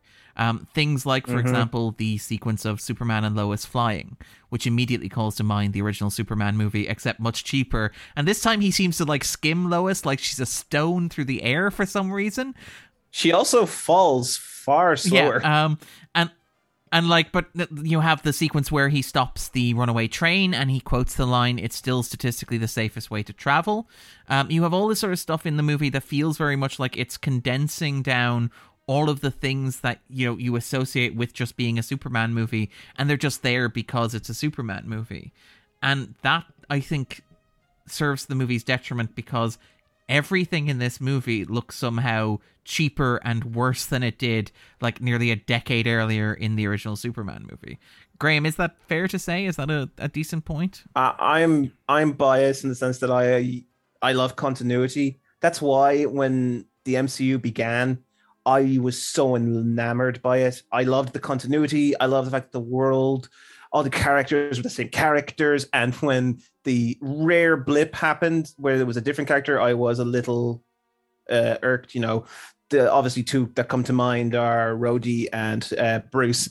But um, in this, there is such a sense of non-continuity at times that it just irks me, and it really shows my kind of the inner, the like, the geek in me really comes out in this film, because like the, I, I I didn't really care. I didn't really mind it in the first film, but now that they keep saying Krypton, I'm just like, it's not. It's Krypton. Uh, also, how is the entire council of Krypton now I- I- able to talk to Clark in the in the um, council in, in the uh, Forces of Solitude when it was just his dad that he had that his dad had uploaded, and now his mom also talks to him, but we don't see his mom. Did they not? Were they not able to afford her?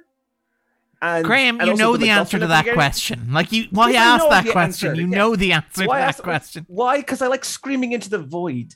I I found I found part, parts of this movie had a real kind of problem with the the the logic of some of it. Like, I at the very start of the movie, you see him like flying up into space, and there's no like breathing apparatus or anything. Oh, he doesn't there, need it. There's there's a moment where he looks like right through um, a shed. Like, you can tell that that's a solid shed. And oh, there's no the kind of windows. No, no, no, no. Andrew's, yeah. Andrew's having a bit of fun, Graham. Andrew's making the point that Superman Sorry. does things that are not in continuity with what a human being is able to do. I'm not talking about in continuity with human beings. I'm talking about in continuity no, no, world-wise. I'm, I'm, I'm not making fun of you, Graham. Uh-huh. I, I, want, I just wanted to do that. Uh, and the continuity of this happening in every episode the, I'm in. Yeah, continues. Andrew's list of Superman. I did. I did. Li- Why why didn't why didn't Superman have any scenes with yeah. Clark Kent? That really yeah, exactly. oh, all right, all right, watch never it, Niall. They never intersected. Right. Um, okay, well, okay. Yeah. I liked, by the way, the the the, the, the joke. Um, it's not. It's not. I, I I I liked it. The back back home, they tell me to sing in space. I I, uh, I did like that. Well, I mean, like that that sequence yeah. was intro. Like the whole thing was that sequence was the opening scene was chosen because they wanted to open with an action beat to showcase the fantastic special effects that would drive this movie. Which I kind of looked decent. Well, compared to what would follow, yes, yes, uh, that's what I meant. Yeah, and the crafty at that point. Also, what I found funny about that scene, I, I wrote it down. That Russian astronaut should have died when he was hit by that satellite. like it, like it hit him full force and all his body. Like that sequence died. Was moved to the start. Part of me is wondering if, like, Superman didn't knock that satellite off course or off course with his baseball. Like if, like, we were seen shown that scene out of sequence. Superman just throws the baseball into the sky, knocks the satellite out of position. But uh, okay, whoops. I, I just think it's really nice though, because like this was eighty-seven, wasn't yeah. it? The film came out. And you know, Cold the, War, the yeah. Berlin Berlin War hadn't Berlin Wall hadn't fallen yet, you know. And he's, the first scene is him saving Russians and speaking mm. Russian. Good time. That was very, that, yeah. It was very, it worked yeah. very well. Like that the whole quest thing. for peace. Yeah, yeah. Speaking, speaking Russian, and again, I like the he, he could spoke, have he spoke learned multi- Russian. He spoke multiple languages in this. He spoke French, yeah, uh, Italian, and Russian in this film. Well, he's a man of the world. Like, again, like, this is, again, I, I kind of want to, well, okay, we'll come back to the, the Kent Farm stuff in a second, but, like, if there's something I like about this movie, and I'm I'm not one of those people who's like, oh, Superman has to be a bastion of idealism, or Superman has to be uh, perfect or represent the best of us. I think Superman should do whatever an artist writing Superman wants Superman to do to tell the story that they want to tell and continue the themes they want to continue. Superman is a fictional character and can be anything to anybody. But I do find it interesting that you have a contingent of Superman fans online who are very traditionalist and who are very like, no, Superman should be the best of us, man. And it's like you look at Superman four, The Quest for Peace, and this is arguably as close as any Superman movie ever has come to capturing the sense that maybe Superman is the best of us. In that he, like, yeah. it's very much about him wanting to be part of our world. Like, again, mm. it's it's all very crudely handled. Yeah. There's not a great deal of subtext or consistency of theme. Nope. But there is this idea that he gives up the last part. Again, it's a recycled plot point from Superman two, to be clear. Yeah. But he gives up the last bit of Krypton in order to protect mankind. He speaks to the U N and he says, look, I've been a visitor here for so long. Now I'm finally settling in. And you have, as you point out, little touches where he's learned Russian, he's learned French, he's learned Italian. That sort of stuff. Like, I like that idea of Superman embracing his role as a mm. citizen of the world and, like, actually being an ideal that people can strive towards and actually doing good in the world. Mm. Um, and I think that, like, Quest for Peace arguably does that better than most of the other Superman movies, if we're being frank, for all of its myriad problems. Is that fair to say? Yep. Yeah. Especially with the fact, like, so. he's very, like, it, it, it's a credit to Chris, Christopher Reeve. He is still charming as hell as Superman. Like, I would actually say there's a lovely, there's a weird, lovely scene when he is doing the double date and him and Lacey. I think him and Lacey have more chemistry than him and Lois. Because there's a weird relate, there's a weird relationship in with Lois and Superman in this film. But weirdly, I was engaged by Lacey and Clark, who, if you notice Lacey's journey throughout the film, she gets progressively better as a person and as a journalist. Because of her it, time with Clark. Because of her time with Clark. And not, it's not, not even... Superman. No, Clark. And it's, it's not even by... And also, she's attracted to Clark. She she um like she she finds him charming. She finds his uh, kind of doofus nature and his... um. I mean, Niall his... mentioned the Silver Age. She clearly wants some yeah. of that super dickery. Like there, there's this. I don't know why I always laugh at the scene when he's about to get on the elevator with her, and that cart comes by, and I feel like not, not even Superman planned that. Like it's just like the cart picks him up, and in my head, I'm going, that card can't pick him up. He's denser than the planet. But then at the same time, it's just, it's so, it's so adorable that it just, it was just like, I forgot for a second. It's like, this is a really, the Clark moments are surprisingly fun. And then when the film's at its best is when he is trying to do the actual storyline of trying to better the world by taking care of um, the nuclear, the, the nuclear problem that's, uh, that is happening uh, during the time.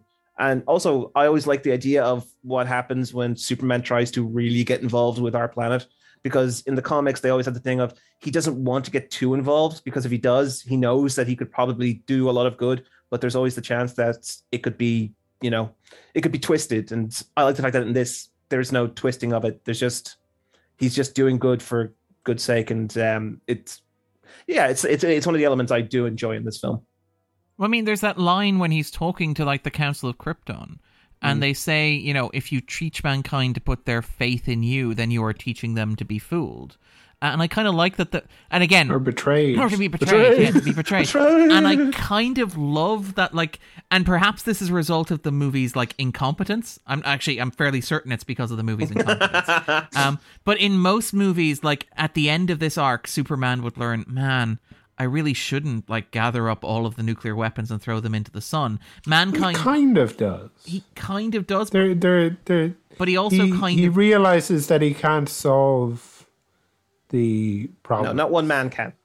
Yeah, but, but at the same time, the movie doesn't end with him handing the nukes back, which I kind of adore.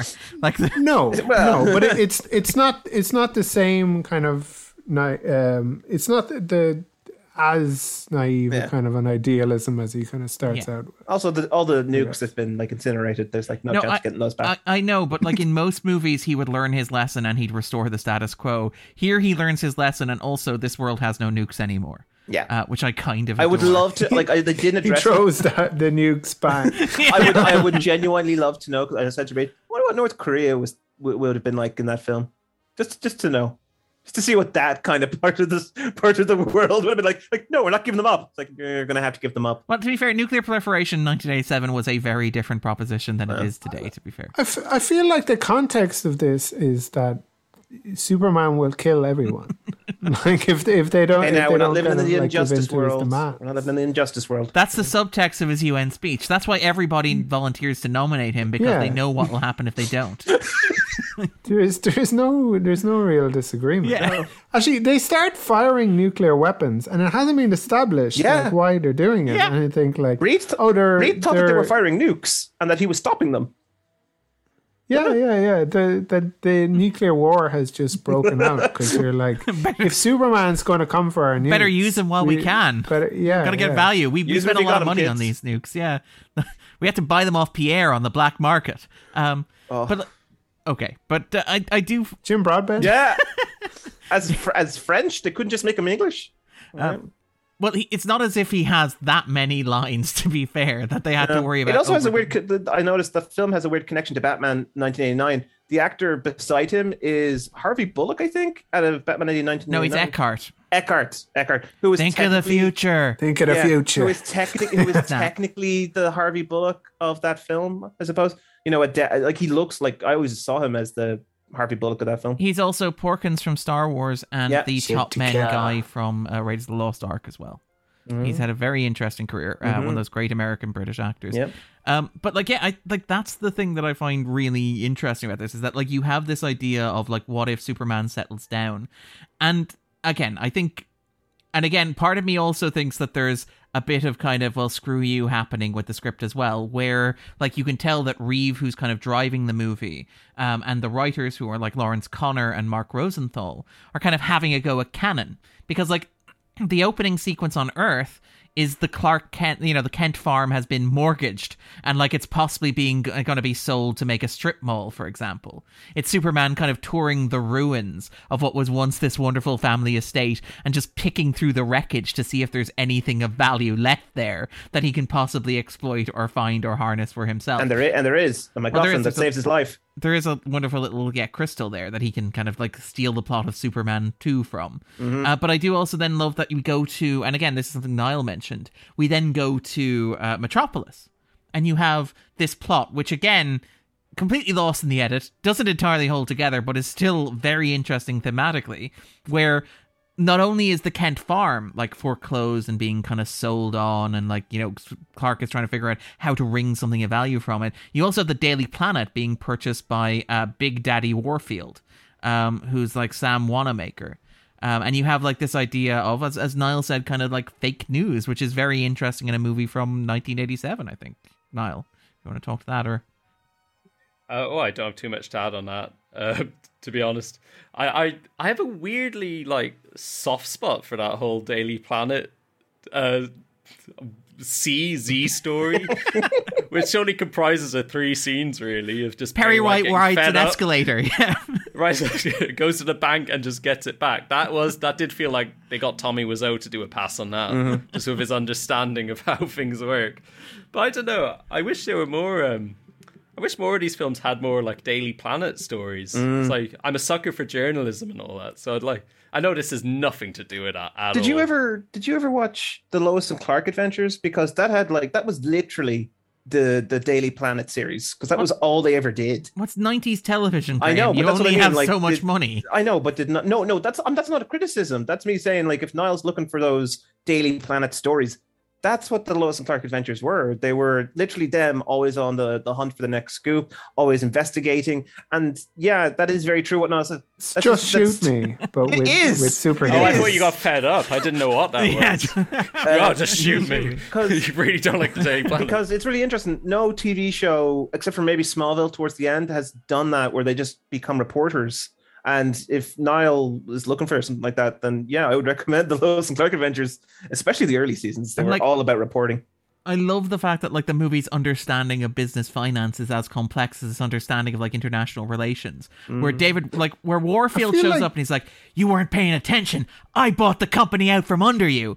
And then like Perry White shows up at the end. He's like, "Yeah, well, I bought more stock, so now I control the company. I bought a majority interest." And it's okay. How okay. much money does Perry White have? Well, no, it's more like like if Warfield had like secured a majority stakeholding statistically, unless they like did an I P O or anything like that. There's like, how does the math work there? I just bought more stock. That was the bit that was yeah. That was like th- that was an entire subplot. That was in the nightclub scene with with uh, Proto Nuclear Man. It's like, didn't you get the money? Nice. But it's a bit like the Kent Farm thing as well, because. Mm. He has this weird thing where he's like, "Oh, I only want to sell it if it goes to someone who's going to keep it as a farm." Yeah, it's like, well, don't sell it because that's ridiculous. You can, you can do anything, Superman, but you can't control the housing market to that degree. Why don't you just till the farm? You have the time. Um, it would, yeah, it would take twenty seconds for you. To do. Um, like, and it's worth noting, by the way, that like again, victim of the cut, the relationship, as Graham mentioned, between Lacey and Clark. Like there was like that sequence where Clark and Lacey go to the gym. That was meant to be part of an entire subplot that would have them kind of doing that night. Again, Niall mentioned making quiche. Yeah, Niall mentioned wanting like more Daily Planet stuff. Mm. Like there was going, they were going to do that whole like Metropolis After Dark sequence. And by the way, like worth noting, and this is maybe just me. I'm curious if you guys had the same problem. When I watch this, the version I have, I find it difficult at times to hear the audio over the music.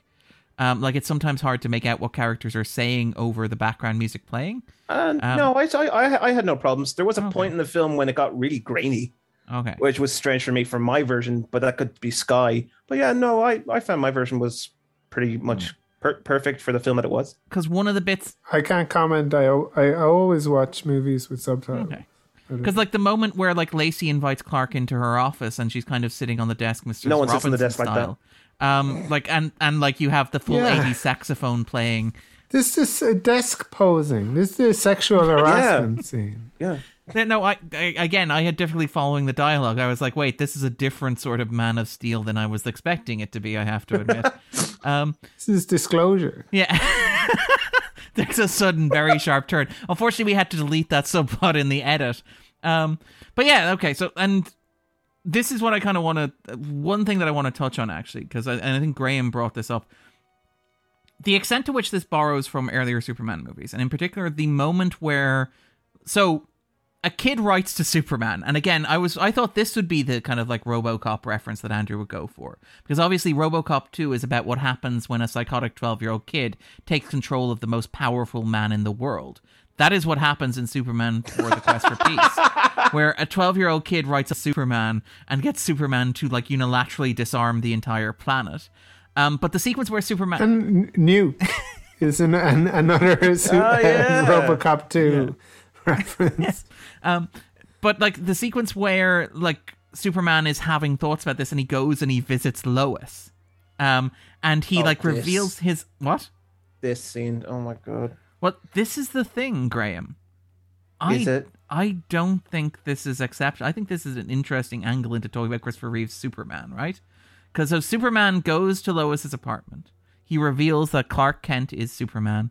He takes her flying across the world. He bears his soul to her. She remembers everything somehow, uh, implicitly, including. Is there? Have I mi- have I forgotten about the?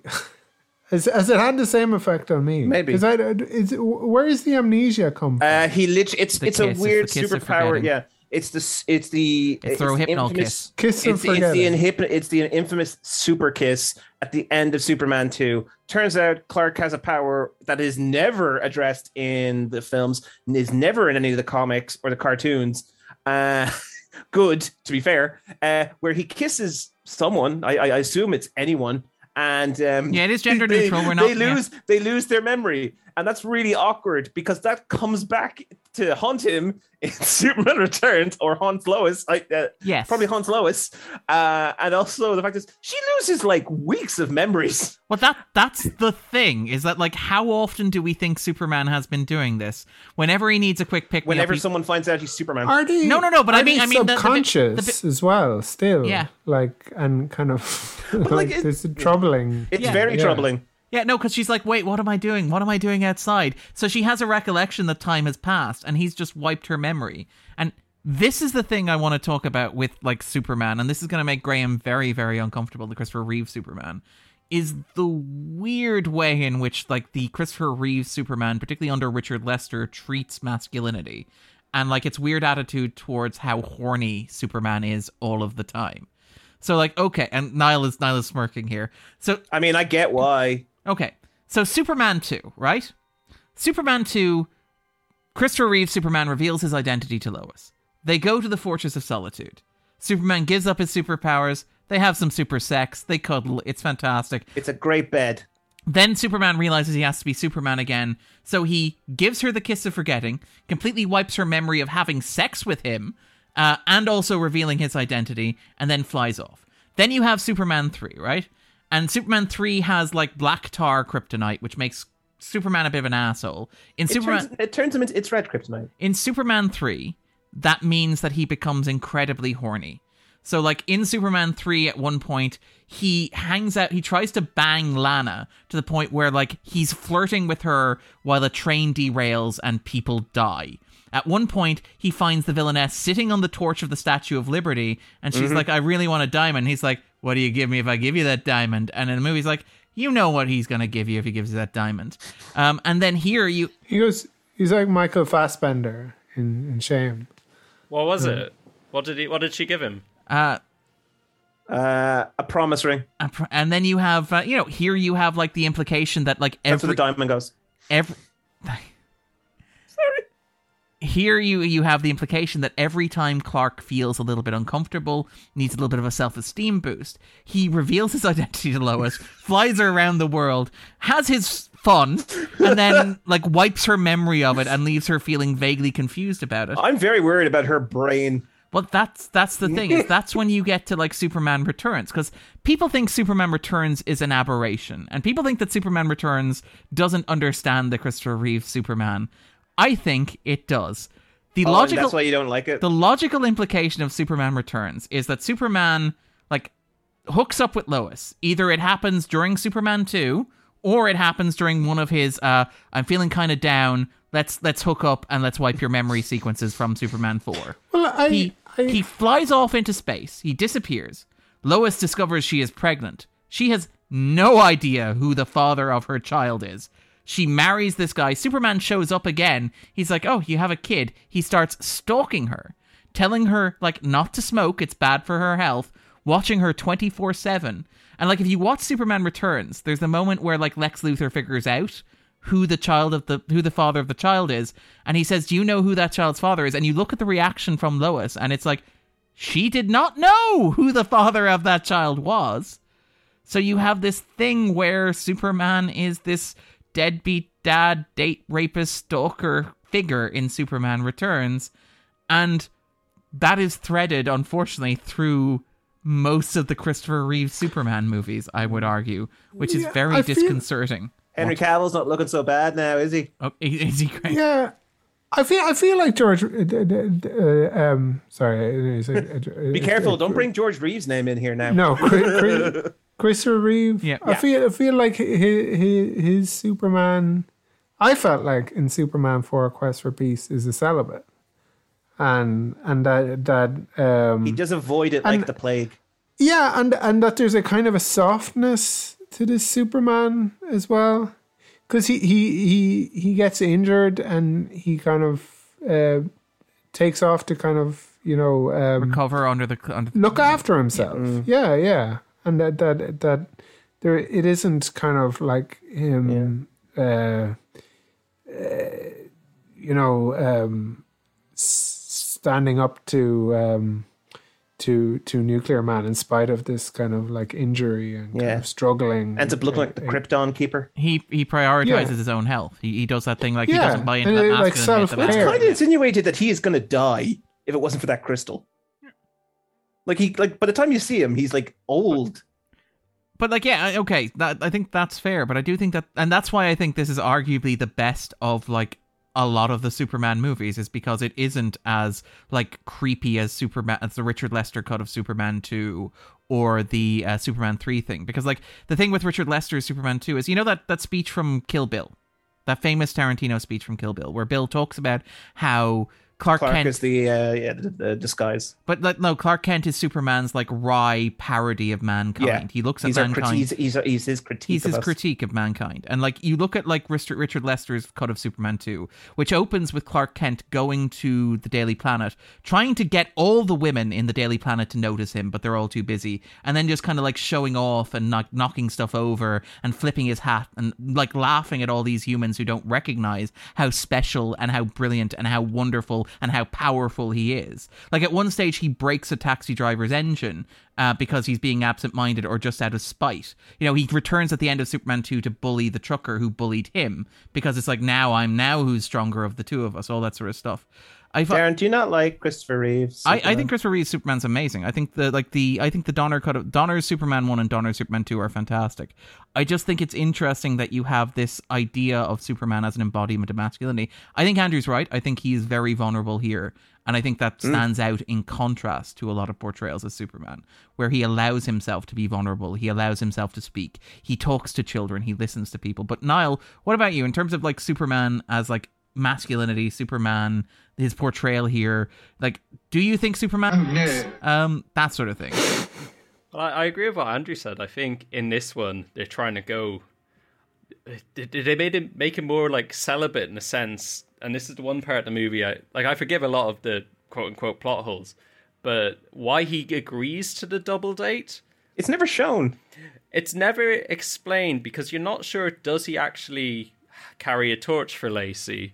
Or does he carry a torch for Lois? But for some reason, he decides to do the double date, and it's more of a comedic like thing. It's like maybe like a challenge around. Almost for him. He's like, "Can I do this? Yeah, I can save mis- planets. Can I do this?" Missus Doubtfire. Yes, it felt like a it felt like a Looney Tune episode of Superman. That that that scene felt like a Looney Tune episode. Well, it, it's the com- it's a comedy sequence. It is very yeah, much yeah. a very yeah, and like which I kind of like. And Reeve is very good yeah. at comedy. Like Reeve yeah. is a Reeve's a really good actor. Um, like I think famously he broke into he's Ivy League educated. He broke into theater. I think as Juilliard. Yeah, yeah Juilliard. He was best friends with uh, Robin Williams. Yeah, and um, I think he bro- Missus Doubtfire. Yeah, yeah, to bring it all full circle. Right. Um, and like he he's, his first role was on stage. I think Catherine Hepburn picked him to play her grandson um, in Gravity, I think it's called. Uh, and then like Superman was like his second or third role.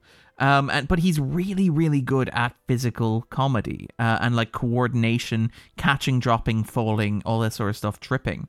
Uh, and I think that sequence is designed largely to play to that. As Graham said, that moment where he like catches the cart as it's going by is just like him showing off. It's like an, a kind of an feels improv- effortless. Yeah, it's it's effortless. Um, and even the sequence in the gym, which again is a sequence that's designed, and again, it's a sequence where you can tell the intentionality, because apparently mm. the plan was for it to be like a, you know, those old Charles Atlas ads, you know, like the Beachbody ads, the kind of mm. the Beach Bully ads. That was meant to be that, but unfortunately they couldn't find an actor they could afford who actually looked like the Beach Bully. So the guy who's picking on Clark actually looks smaller than Christopher Reeve mm. when Christopher Reeve is like playing uh, Clark Kent. There's even a, there's even a moment in that scene in, in that scene where Clark reverts back to kind of that bully yeah. when Lacey leaves, yeah. and the guy's like, "Okay, come on," and he just throw and he just like tosses the barbells at, at the guy, and the guy's like, "Oh God!" And yeah. he goes, "Yeah, and, get and- good, scrub." Anyway, but like, but like, I, I think, like, I think that's that sequence is largely just to play up the comedy of it and to play yeah. into that aspect of like, and again, it, it's something that you kind of expect from yeah. a Superman movie. You don't get it anymore, and I kind yeah. of miss it actually, which I miss. Yeah, they've they've amalgamated. For all my love of of uh, the D C E U, they've very much amalgamated Superman and Clark in that, as in Clark feels like a weird kind of extension of Superman. Um, he's a little, he's like, he's not really that much different. I, I will say, though, that there's the Lois, uh, Superman and Lois T V show, and that does it very well, I think, where there's Clark and then there's Superman. I th- I think it's also the fact that, like, most modern superhero adaptations are smart enough to realize that, like, as fun as those, like, sequences are, those comedy sequences are, having a Superman who is, like, dating or sleeping with or married to Lois, who doesn't tell her that he's Clark mm-hmm. Kent, is, like, a thing you cannot do anymore for very good reasons. Yeah. Um, but Batman doesn't do it. Well, Batman doesn't have a long-term girlfriend. He doesn't have a long-term romantic partner. Um, but like, it's kind of like the like Perez Hilton would have a thing about how wow. like, Bat- Batman is Bruce Wayne, and it's like, that's not cool. like uh, maybe maybe Bruce Wayne doesn't want people to know that he's Batman. Just maybe. Like, Um, Maybe he shouldn't fund do, everything. Do you think? Maybe he shouldn't fund everything that Batman does. Um, all right. Is there anything else we want to talk about with Superman for the Quest for Peace? Anything that we yes. haven't? Yeah, okay. There's, okay. A, there's, there is, there is a literal being of pure energy that you have ignored. We're not even in our Nuclear Man. Gene Hackman. Nuclear, oh. nucle- well, his son, Nuclear Man. I think you also mean Nuclear Man. There's also the fact that like there's the there's the weird parody of the the father will become the son in the fact that Nuclear Man sounds like Lex. And when I looked up stuff about Nuclear Man to to know more stuff about him, his hobbies include protecting Lex Luthor and killing and destroying Superman, bracket, failed. I, I love that you I love that you checked his LinkedIn just to see what Nuclear Man is up to at the moment. But oh oh that uh, actually I'll get, I don't, I'll, I don't I'll, think I'll get... you can fail at a hobby. By I know. The way. Yeah. I think that's me. uh, what I found, as long as you're having fun. What I found most interesting about Nuclear Man was, um, and Darren might know this, he shows back. He shows back up in the comics. He was he showed up two years ago in D C Rebirth uh, as a villain that had, that had come out of the Phantom Zone, and he showed up for two panels and then was killed soundly by the current villain of the time, Rogal Zar, who literally crushed his head. He appeared for two panels and then was just just well, soundly killed. That's the like, that's oh, the thing yeah. where people are embarrassed by the Quest for Peace. Yeah. Like it's it's a punch, the joke is it's a punchline. It's like, oh look, yeah, at it's this a punchline. It's just like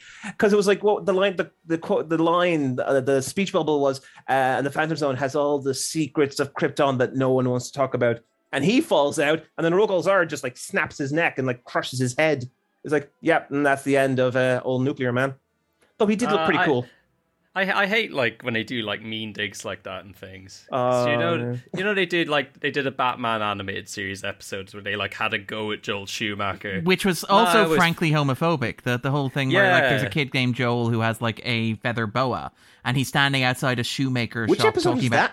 That's The Legend of the Dark Knight, which is otherwise a really great oh, episode. Wow. It's a really great episode, but that dig is is really Wait, as dig. in from Batman the Brave and the Bold? No, no, it's Batman the Animated Series. So it's the one where oh, they do wow. like they do the Dark Knight Returns with Michael Ironside voicing Batman. Yeah. Uh, th- like which has one of my favorite Batman one-liners where he's firing bullets at the Batmobile and then he turns to the camera, presumably to address like broadcast standards and practices, and says, "They're rubber, I promise."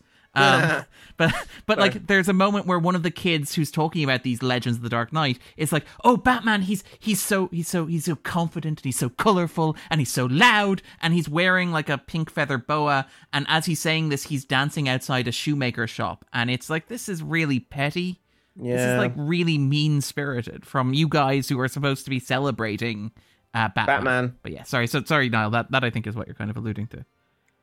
Yeah, I I always have the thing, and I I say it all the time. I you know fran- these franchises, like, they can have all the missteps they want, but I always think it's more interesting when they they're open about it. You know, yeah. Take it on board. Like, there's a lot of Star Trek I don't like, but I like it when they. They do callbacks with it, or do it yeah. build interesting stuff upon it. Yeah, it's interesting I, you I, say that now. The Star Trek Lower Decks is my favorite iteration of Star Trek right now because of that very reason. They they did a thing with, with like uh, in the Scooby-Doo movie with like Sarah Michelle Gellar. Yes. They make some reference to Scrappy-Doo. Oh, Scrappy-Doo's the villain in the first one. Yeah, yeah. Oh, yeah, right. Yeah, yeah but it, it's because everybody hates Scrappy-Doo, yeah, exactly, right? That he hates them. Yeah. It's amazing. I don't know, maybe I kind of like that. Yeah, I, no, no, no, I like that too.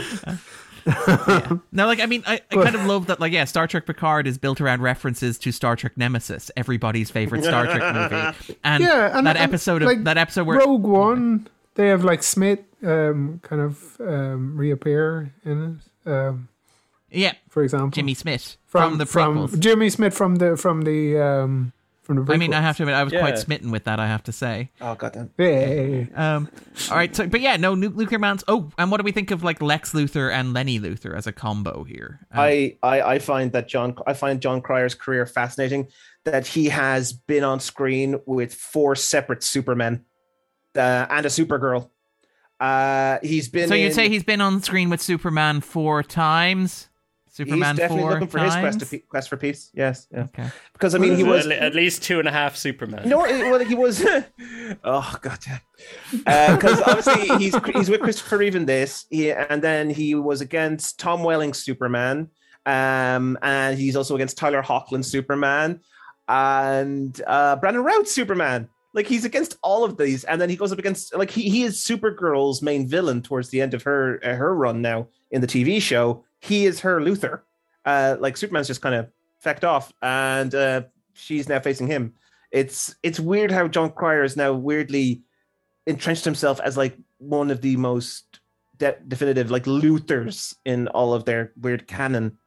Oh, uh, and also, no. I- uh, what I, what I will say actually to, to mention Cryer, two two things. First of all is that he took that role of Lex Luthor in the C W to make to atone, to do justice, or, and this is his quote, perhaps injustice to the Luthor family name, um, to make up for his involvement in Superman four. And the other thing, which I'm sure Graham will appreciate, he says that, but it it feels like it's probably like, you know how Ryan Reynolds is like, ah, oh, damn it, like I, I want to do something good. Like, yeah. It's for the, not not for like to atone yeah. to I've known uh, a few comic book fans, atone. But to, to to kind of because they want to do something awesome. Yeah, that's fair. Mm. You know, but I I just always hate when they use the word atone because they know these fan bases take yeah. it so seriously. Yeah. It's like on all fours, like, oh, forgive me because Lenny Luthor wasn't an interesting character. Like, who?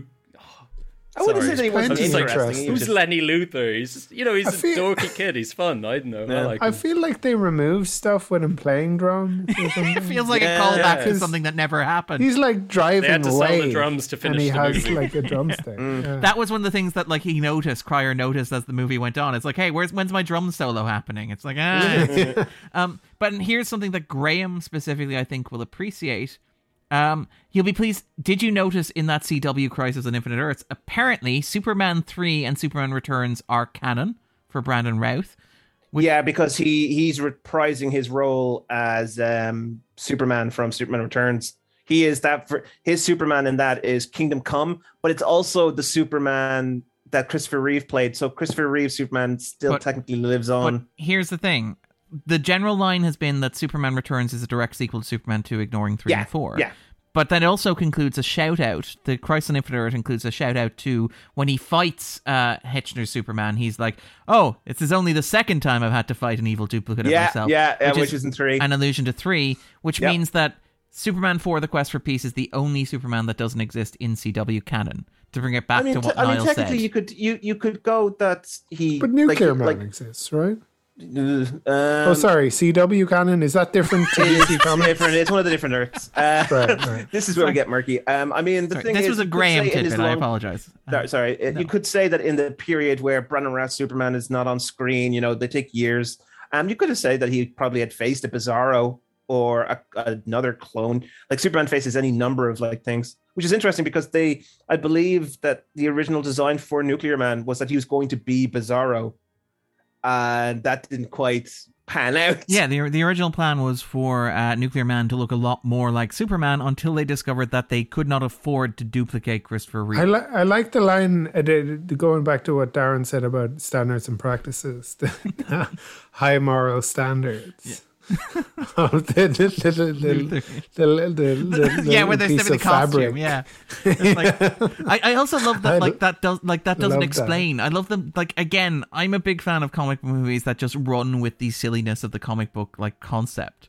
Um, and like the bit where they just put like half or a baby turkey, um, and two snippets of cloth into a box with Superman's hair and launch it with a nuclear weapon is giving enough him a suit. To, yeah, it's enough to create a fully clothed with an N, yeah. with an N on it. Yeah, well, yeah. Also, also, the, the, here, it is here. a special little alchemy that uh, we don't yeah, understand because yeah, like, we're not geniuses. How do you know it doesn't work? Yeah. Have you tried? Exactly. What I don't get is, is, and this this is this is the thing I wanted to say. When they're taking the hair, um, yeah. how can they how can they cut it off? Yeah. It's Superman's hair. It doesn't mean that just because he plucks it out, it's not his hair anymore. You can't cut his hair. Graham? Uh, Kryptonite says it. It's indestructible as him. It's indestructible as him. Graham, I will raise you I will raise you that. Anybody oh, who knows... Watch me bother Graham even more.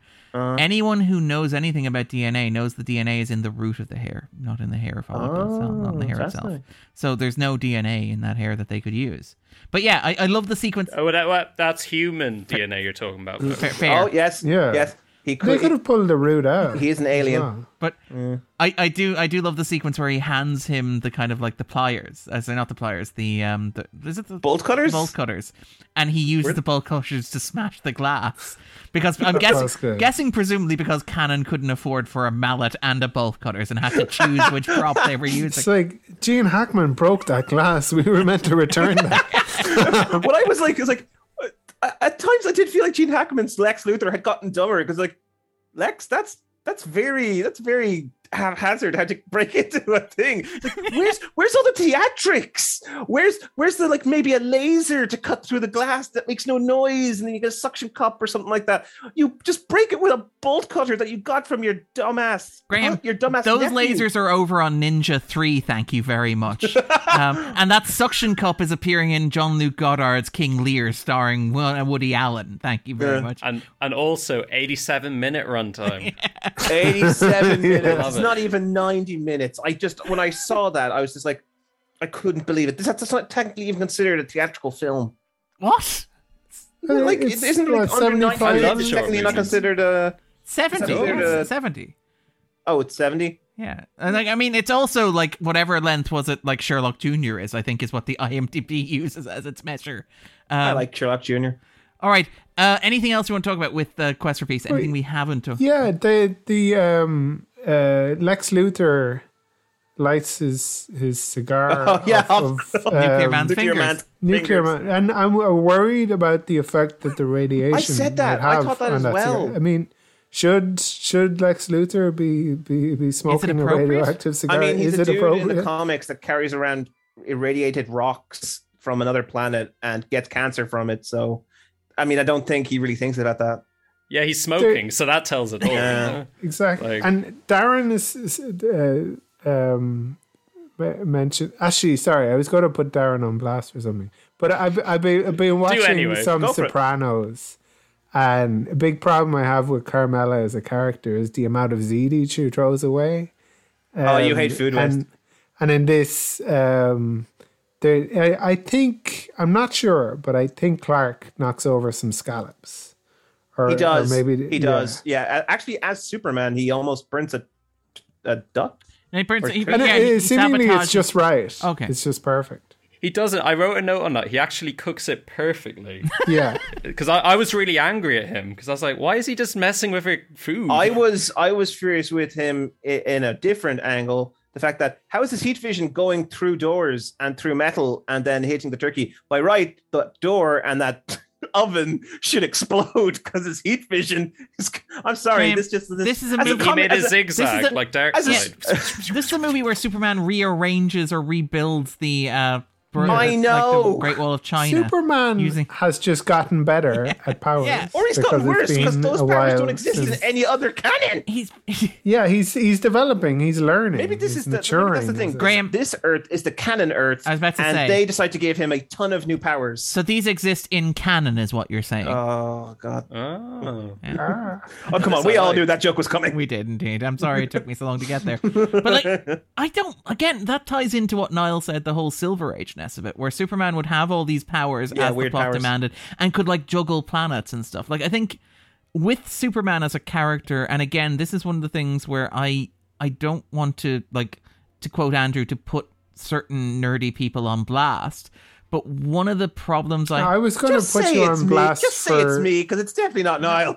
For I, I, well, it's I, I John was Burns, going, I was the writer and artist. Um, oh, put him on blast. Yeah, but sorry, yeah. Sorry. I, I, I was just going to talk about, and you can like remove this. From, I was going to talk about your crush. Does um, Darren ever um, remove anything? Um, uh, Carmella. No, I, I am. I am very much. I'm a pro. Yeah, Carmella is. You're public. Yeah, I'm, I'm open about my Carmella yeah, thing. Yeah, yeah. No, I, I think I've been quite honest that watching The Sopranos at a formative age and having a crush on Carmela Soprano as a young man perhaps explains a lot about how I uh, how I turned out. How my life turned out. In, well, there's nothing there's nothing wrong with that. It's just like that. Maybe that's it. Like uh, a Tony's wife. Tony's oh, wife. Tony's. Oh, she wastes food. That's her. They're rich. I've they only yeah, but doing. I've only like I've yeah. only started watching it, so like I, I, do, I do love that like that's the line for Graham. It's like not being complicit in all any of Tony's stuff, not her passive involvement in this crime, not her exploitation of no. like her status and privilege as a mob no. wife. The fact she no. throws away food, Graham's like, well, that she's just. I'm similar to Andrew, especially when Andrew started to when Andrew started to really make me notice it. I was like, oh wow, yeah. I don't like when food is wasted. But okay, but the point I was going to make there is that like when you look at like a certain type of comic book creator who uh, ironically enough aligns or kind of comes to the prominence around the time this comes out. This comes out in nineteen eighty-seven. In nineteen eighty-six, you have the phenomenal year of like Watchmen, uh, The Dark Knight Returns, and arguably I think Daredevil Born Again is also the same year over at Marvel. You have this idea of comic books being taken seriously and becoming kind of darker and edgier and grittier and all this sort of stuff. Um, that's not entirely accurate, but we don't have time to go into it. But what you have is you have these creators who think that comic book characters need to be taken seriously, and you have people who are like trying to explain things like Superman. So you have like John Byrne explaining, for example, why Superman flies. Like, does the air come out of his feet or the soles of his feet, for example? How can Superman lift a car without sinking into the ground? All these sorts of like really, you know, logical, scientific, rational questions to ask if Superman actually existed in the world, but questions that have nothing to do with actually telling a good Superman story. And I quite like that, like, the quest for peace is like, no, he just has magic eye vision that builds walls when we need it to do so.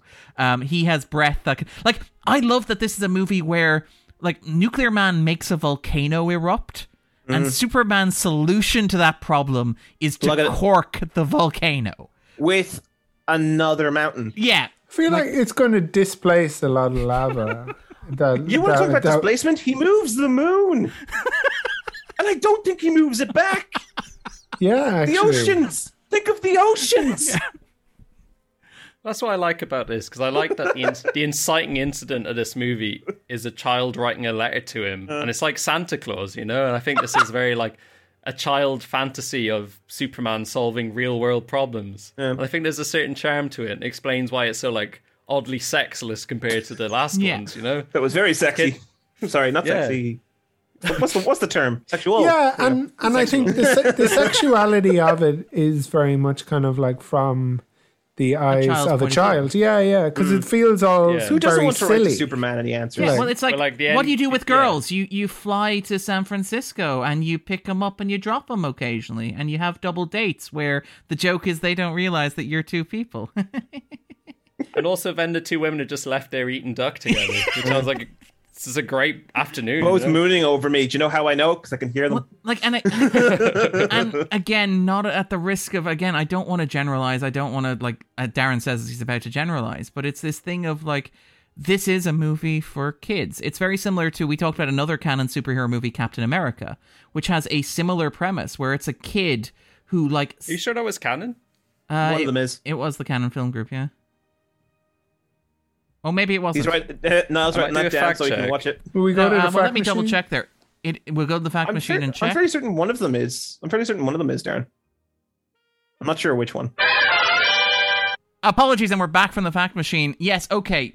Niall is entirely correct. Captain America, the nineteen ninety version, isn't technically a canon film.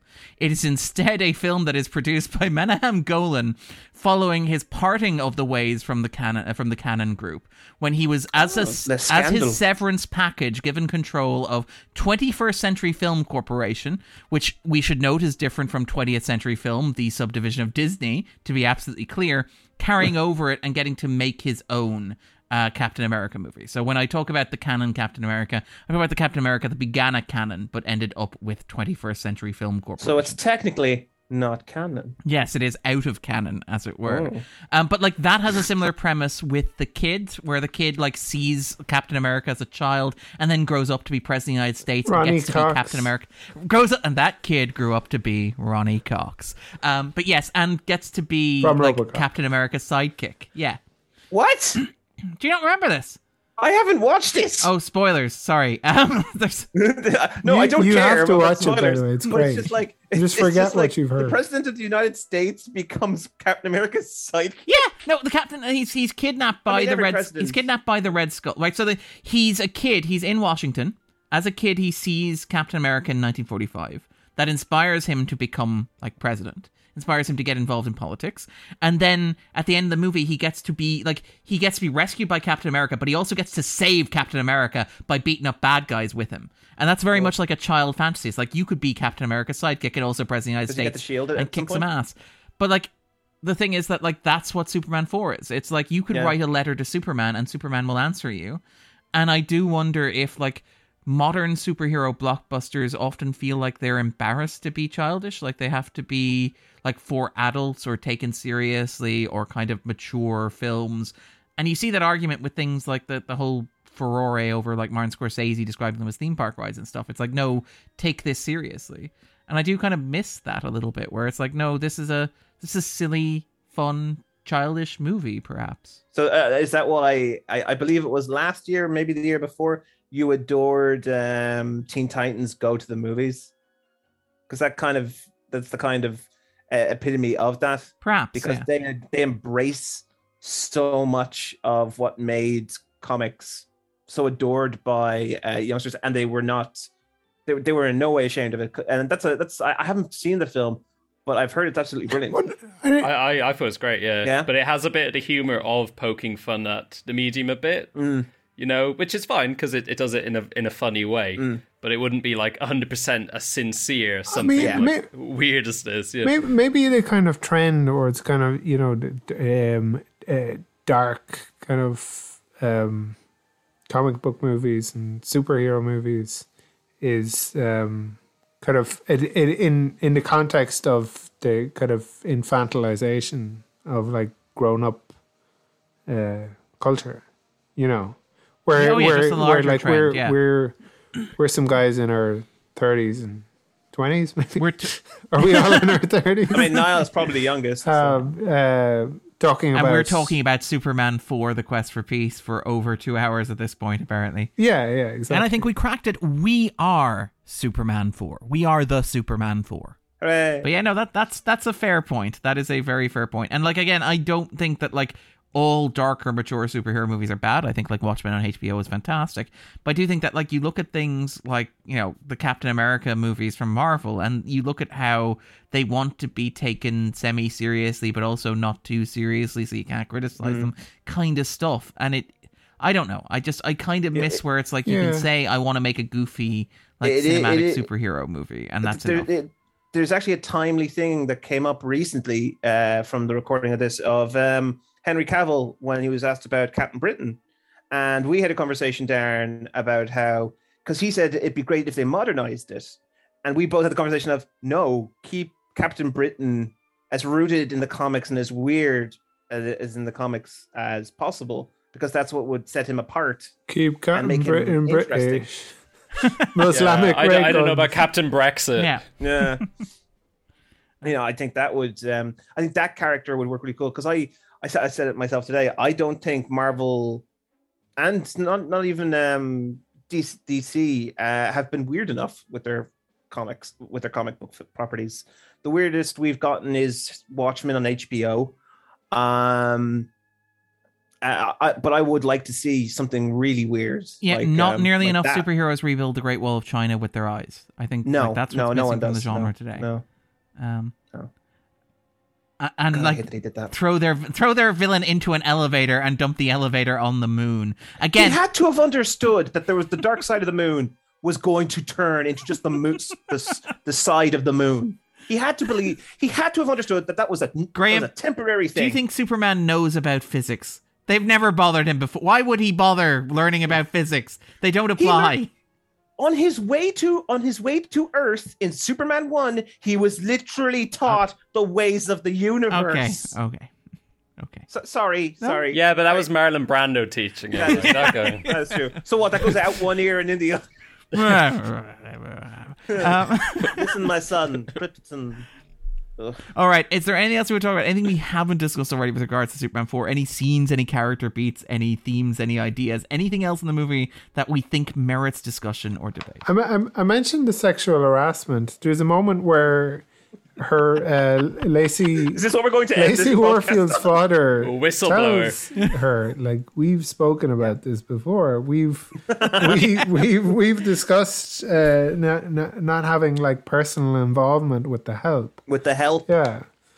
Uh, that I, was a really funny line. Yeah, I I I really liked Lacey. I do love the idea that like David Warfield has been moving his daughter around various publications yeah. to avoid the harassment lawsuits. Yeah, um, Lacey, you gotta cut it out. Uh, which like which makes the, yeah, well, let's say which makes the ending where Lenny Luthor is dropped off at the um, boys' school somewhat more ominous than it might otherwise. Yeah, I was be, a little perhaps. worried that he was going to the the guy was going to sound Irish.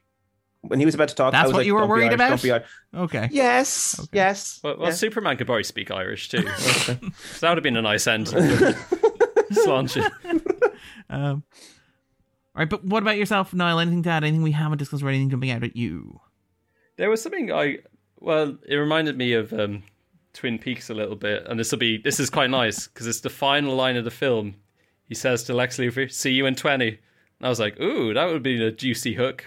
But obviously things didn't transpire that way. It's all in nineteen, it turns out. But I, I like that as an ending for the, the Chris Reeves, like Gene Hackman era is, oh, you know, we're going to see each other again and that kind of thing. You know, it's fun to think they, those adventures go on in their madcap episodic way. Well, I, I love that they know enough about each other. Like that their chit-chat is like Lex Luthor's like, you know, you're a workaholic. You need to get like a girlfriend, yeah. a, a child or mm. a dog. And I love that Reeves, like it's common knowledge that you dislike animals and children. And it's like, wow, you two know each other, really. You yeah. guys yeah. have been doing this quite a while. Well, back to they, your they failed hobby. Yeah.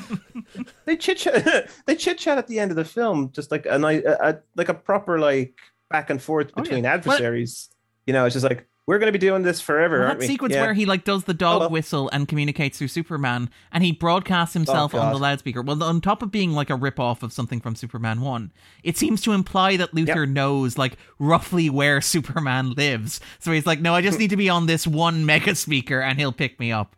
This is our private little radio," which I quite like. You know, it's good to have that sort of long-form relationship. A good kind of, you know, I mean, I feel yeah. like they push each other. It's definitely less toxic than Batman and the Joker. I think they've got a, they've got a, they've got a really nice relationship. Yeah, yeah, yeah.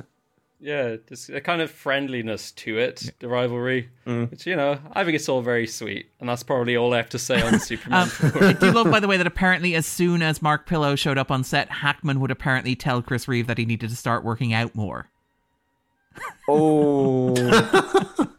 um, all right, and Graham, anything you want to add? Anything we haven't discussed already? Um, yeah, talking about it has like like has been fun. I will say that. Um, I'm glad that this was my my my one hundred my bottom one hundred debut.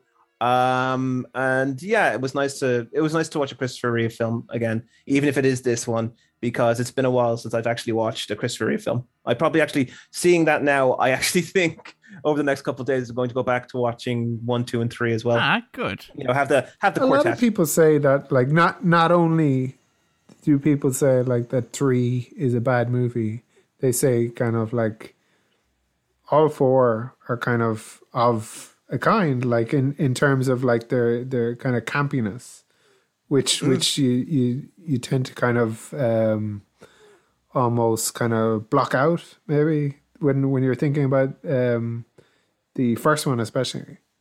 Second mm. one is very difficult to to block it out. Kind of, yeah, yeah, because yeah, it because it's unless he kisses you, then it definitely it's so it's so horny. I guess. Yeah.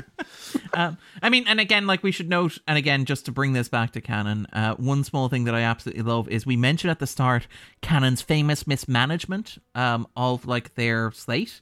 Um, very famously, Reeve apparently was very frustrated with their management of Street Smart, uh, which was the kind of like the Oscar bait movie that he wanted to make. And he said that the problem was that Canon did not put enough awards attention into Street Smart.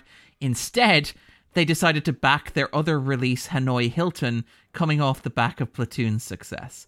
I don't want to sound like sour grapes, but Cannon can be very insensitive. Um, I just love that observation from Reeve in terms of working with Cannon, where like they can't even prioritize the right awards bait film. Um, they go with the yeah. Platoon ripoff instead. Um, all right, Andrew, anything you want to say? Anything we haven't discussed already? Anything jumping out at you? No, no, not a thing. All right, then, what we normally do at the end of the podcast is we ask our guests to recommend something. Something they're enjoying at the moment. It could be related to the movie, unrelated to the movie. So to give our guests a chance to think about it, I'm going to ask Andrew to go first. Um, I'll recommend something that I think I recommended recently um, that I thought about when I was watching this, which is um, uh, Russia House. I might have recommended it when we were talking about Captain America, actually. Because it's it's a movie set around the same time as... Uh, uh, As as this, it's it's right before the uh, Berlin Wall falls, and it, it was it was a film that was made very shortly um, after the book was written. It was a, a John le Carré book, um, the the Russia House, and it's a Tom Stoppard adaptation. So it, it's scratching all of your itches, yeah, itches for me, yeah.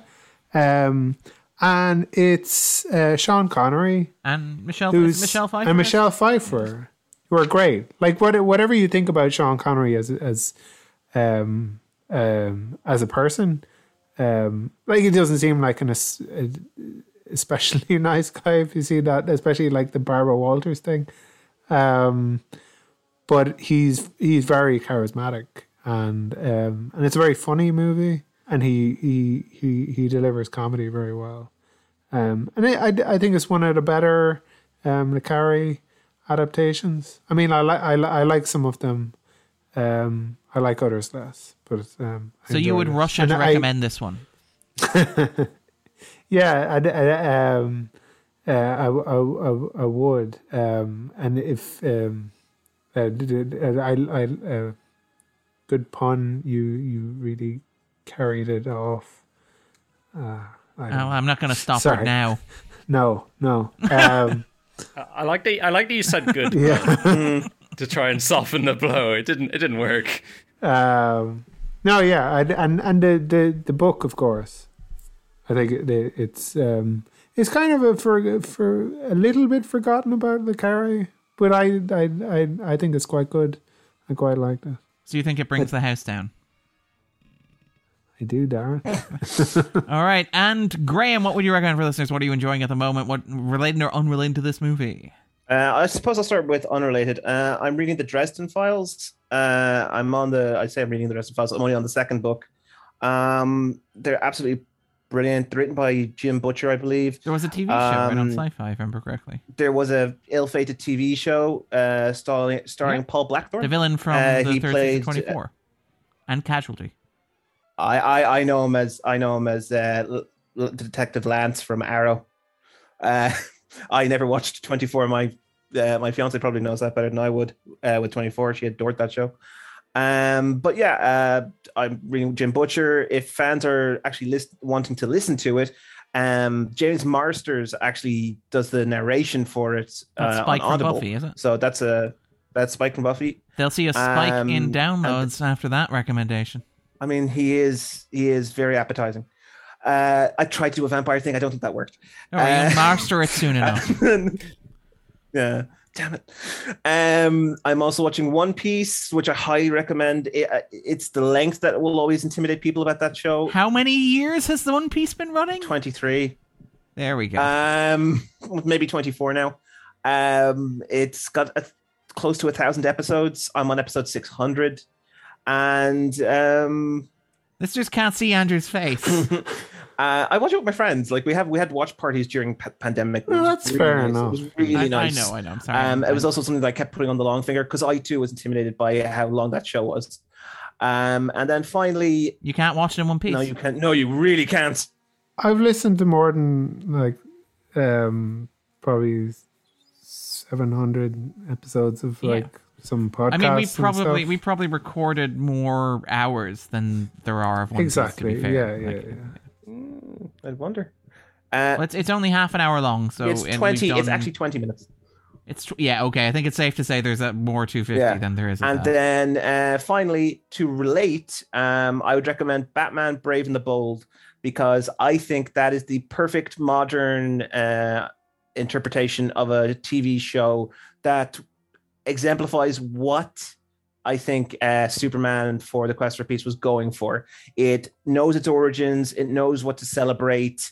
It has wonderful animation, great acting, and it, it's so much fun. The first season is on Sky, which is where I'm currently rewatching it. And um, if you get hooked, which I rec- which I'd say people will, each episode is only about twenty minutes long.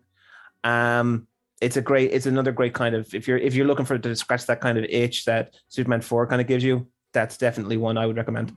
I think that's a bold choice. Let's see if it pays off. Niall, uh, what would you recommend for listeners? What are you enjoying at the moment? I I, I was thinking of recommending uh, quite a quite a good book, and then I remembered I should really pay respect to Canon. So I think uh, if you enjoy Superman four or or just are interested in Canon at all. They famously made another film based off quite a big I P at the time, and that was uh, Masters of the Universe. Oh, and, God. And I see it on the very same level. I think it's like a really charming sub-Star Wars, yeah. kind of the plot of the first Thor movie, with Frank Langella's favourite performance. Yes. Skeletor. Is that yes. his favourite performance? He said, he said it's his yeah. favourite oh, performance he's ever it's done. It's his King Lear, I think is how he described it. He's back. like, no, like he's talked about how he would happily reprise the role. Yeah, um, he'd be great. I hope he it? does. Yeah, yeah, and I think it's got. A, it has that thing I like about it, where it doesn't have any real regard for what it's adapting. I don't really know He-Man, but I know that's why people complain about it. But I don't care. It's Dolph Lundgren in a diaper. He can barely speak, fighting Frank Langella, a skeleton. You know, it's a fun movie, and the little dwarf eats a lot of uh, K F C. Yeah, that was weird. And so I love the, the what I love the what do you want kind of aspect of this recommendation. Her first role, yeah, and she, you know she's beautiful. So she is. Was she in that Bruce Springsteen? That's uh, why. That's why video? The boss saw her in yeah. this film and said, "I need, I need her." Oh, no, no, it wasn't. Didn't she do that first? Yeah. I think it's the other way around. Oh no, I know. Like, I was I think, messing. Like, I was messing. I, I, I think Springsteen was actually quite quite ticked that basically now you recognise her as not somebody from the crowd because now it, you realise that video was staged. Uh, well, no, he was he was actually annoyed because he's a big He-Man fan. He wasn't, but you know, they're not paid, he's the boss. They're not paying attention. And she to she Adam. couldn't get him in the she couldn't get him a role. He was like, "Come on, Courtney." Oh, he would Come have been on. a good Beast Man. That would have been fun. but but that, yeah, that's me anyway. So go watch Masters of the Universe.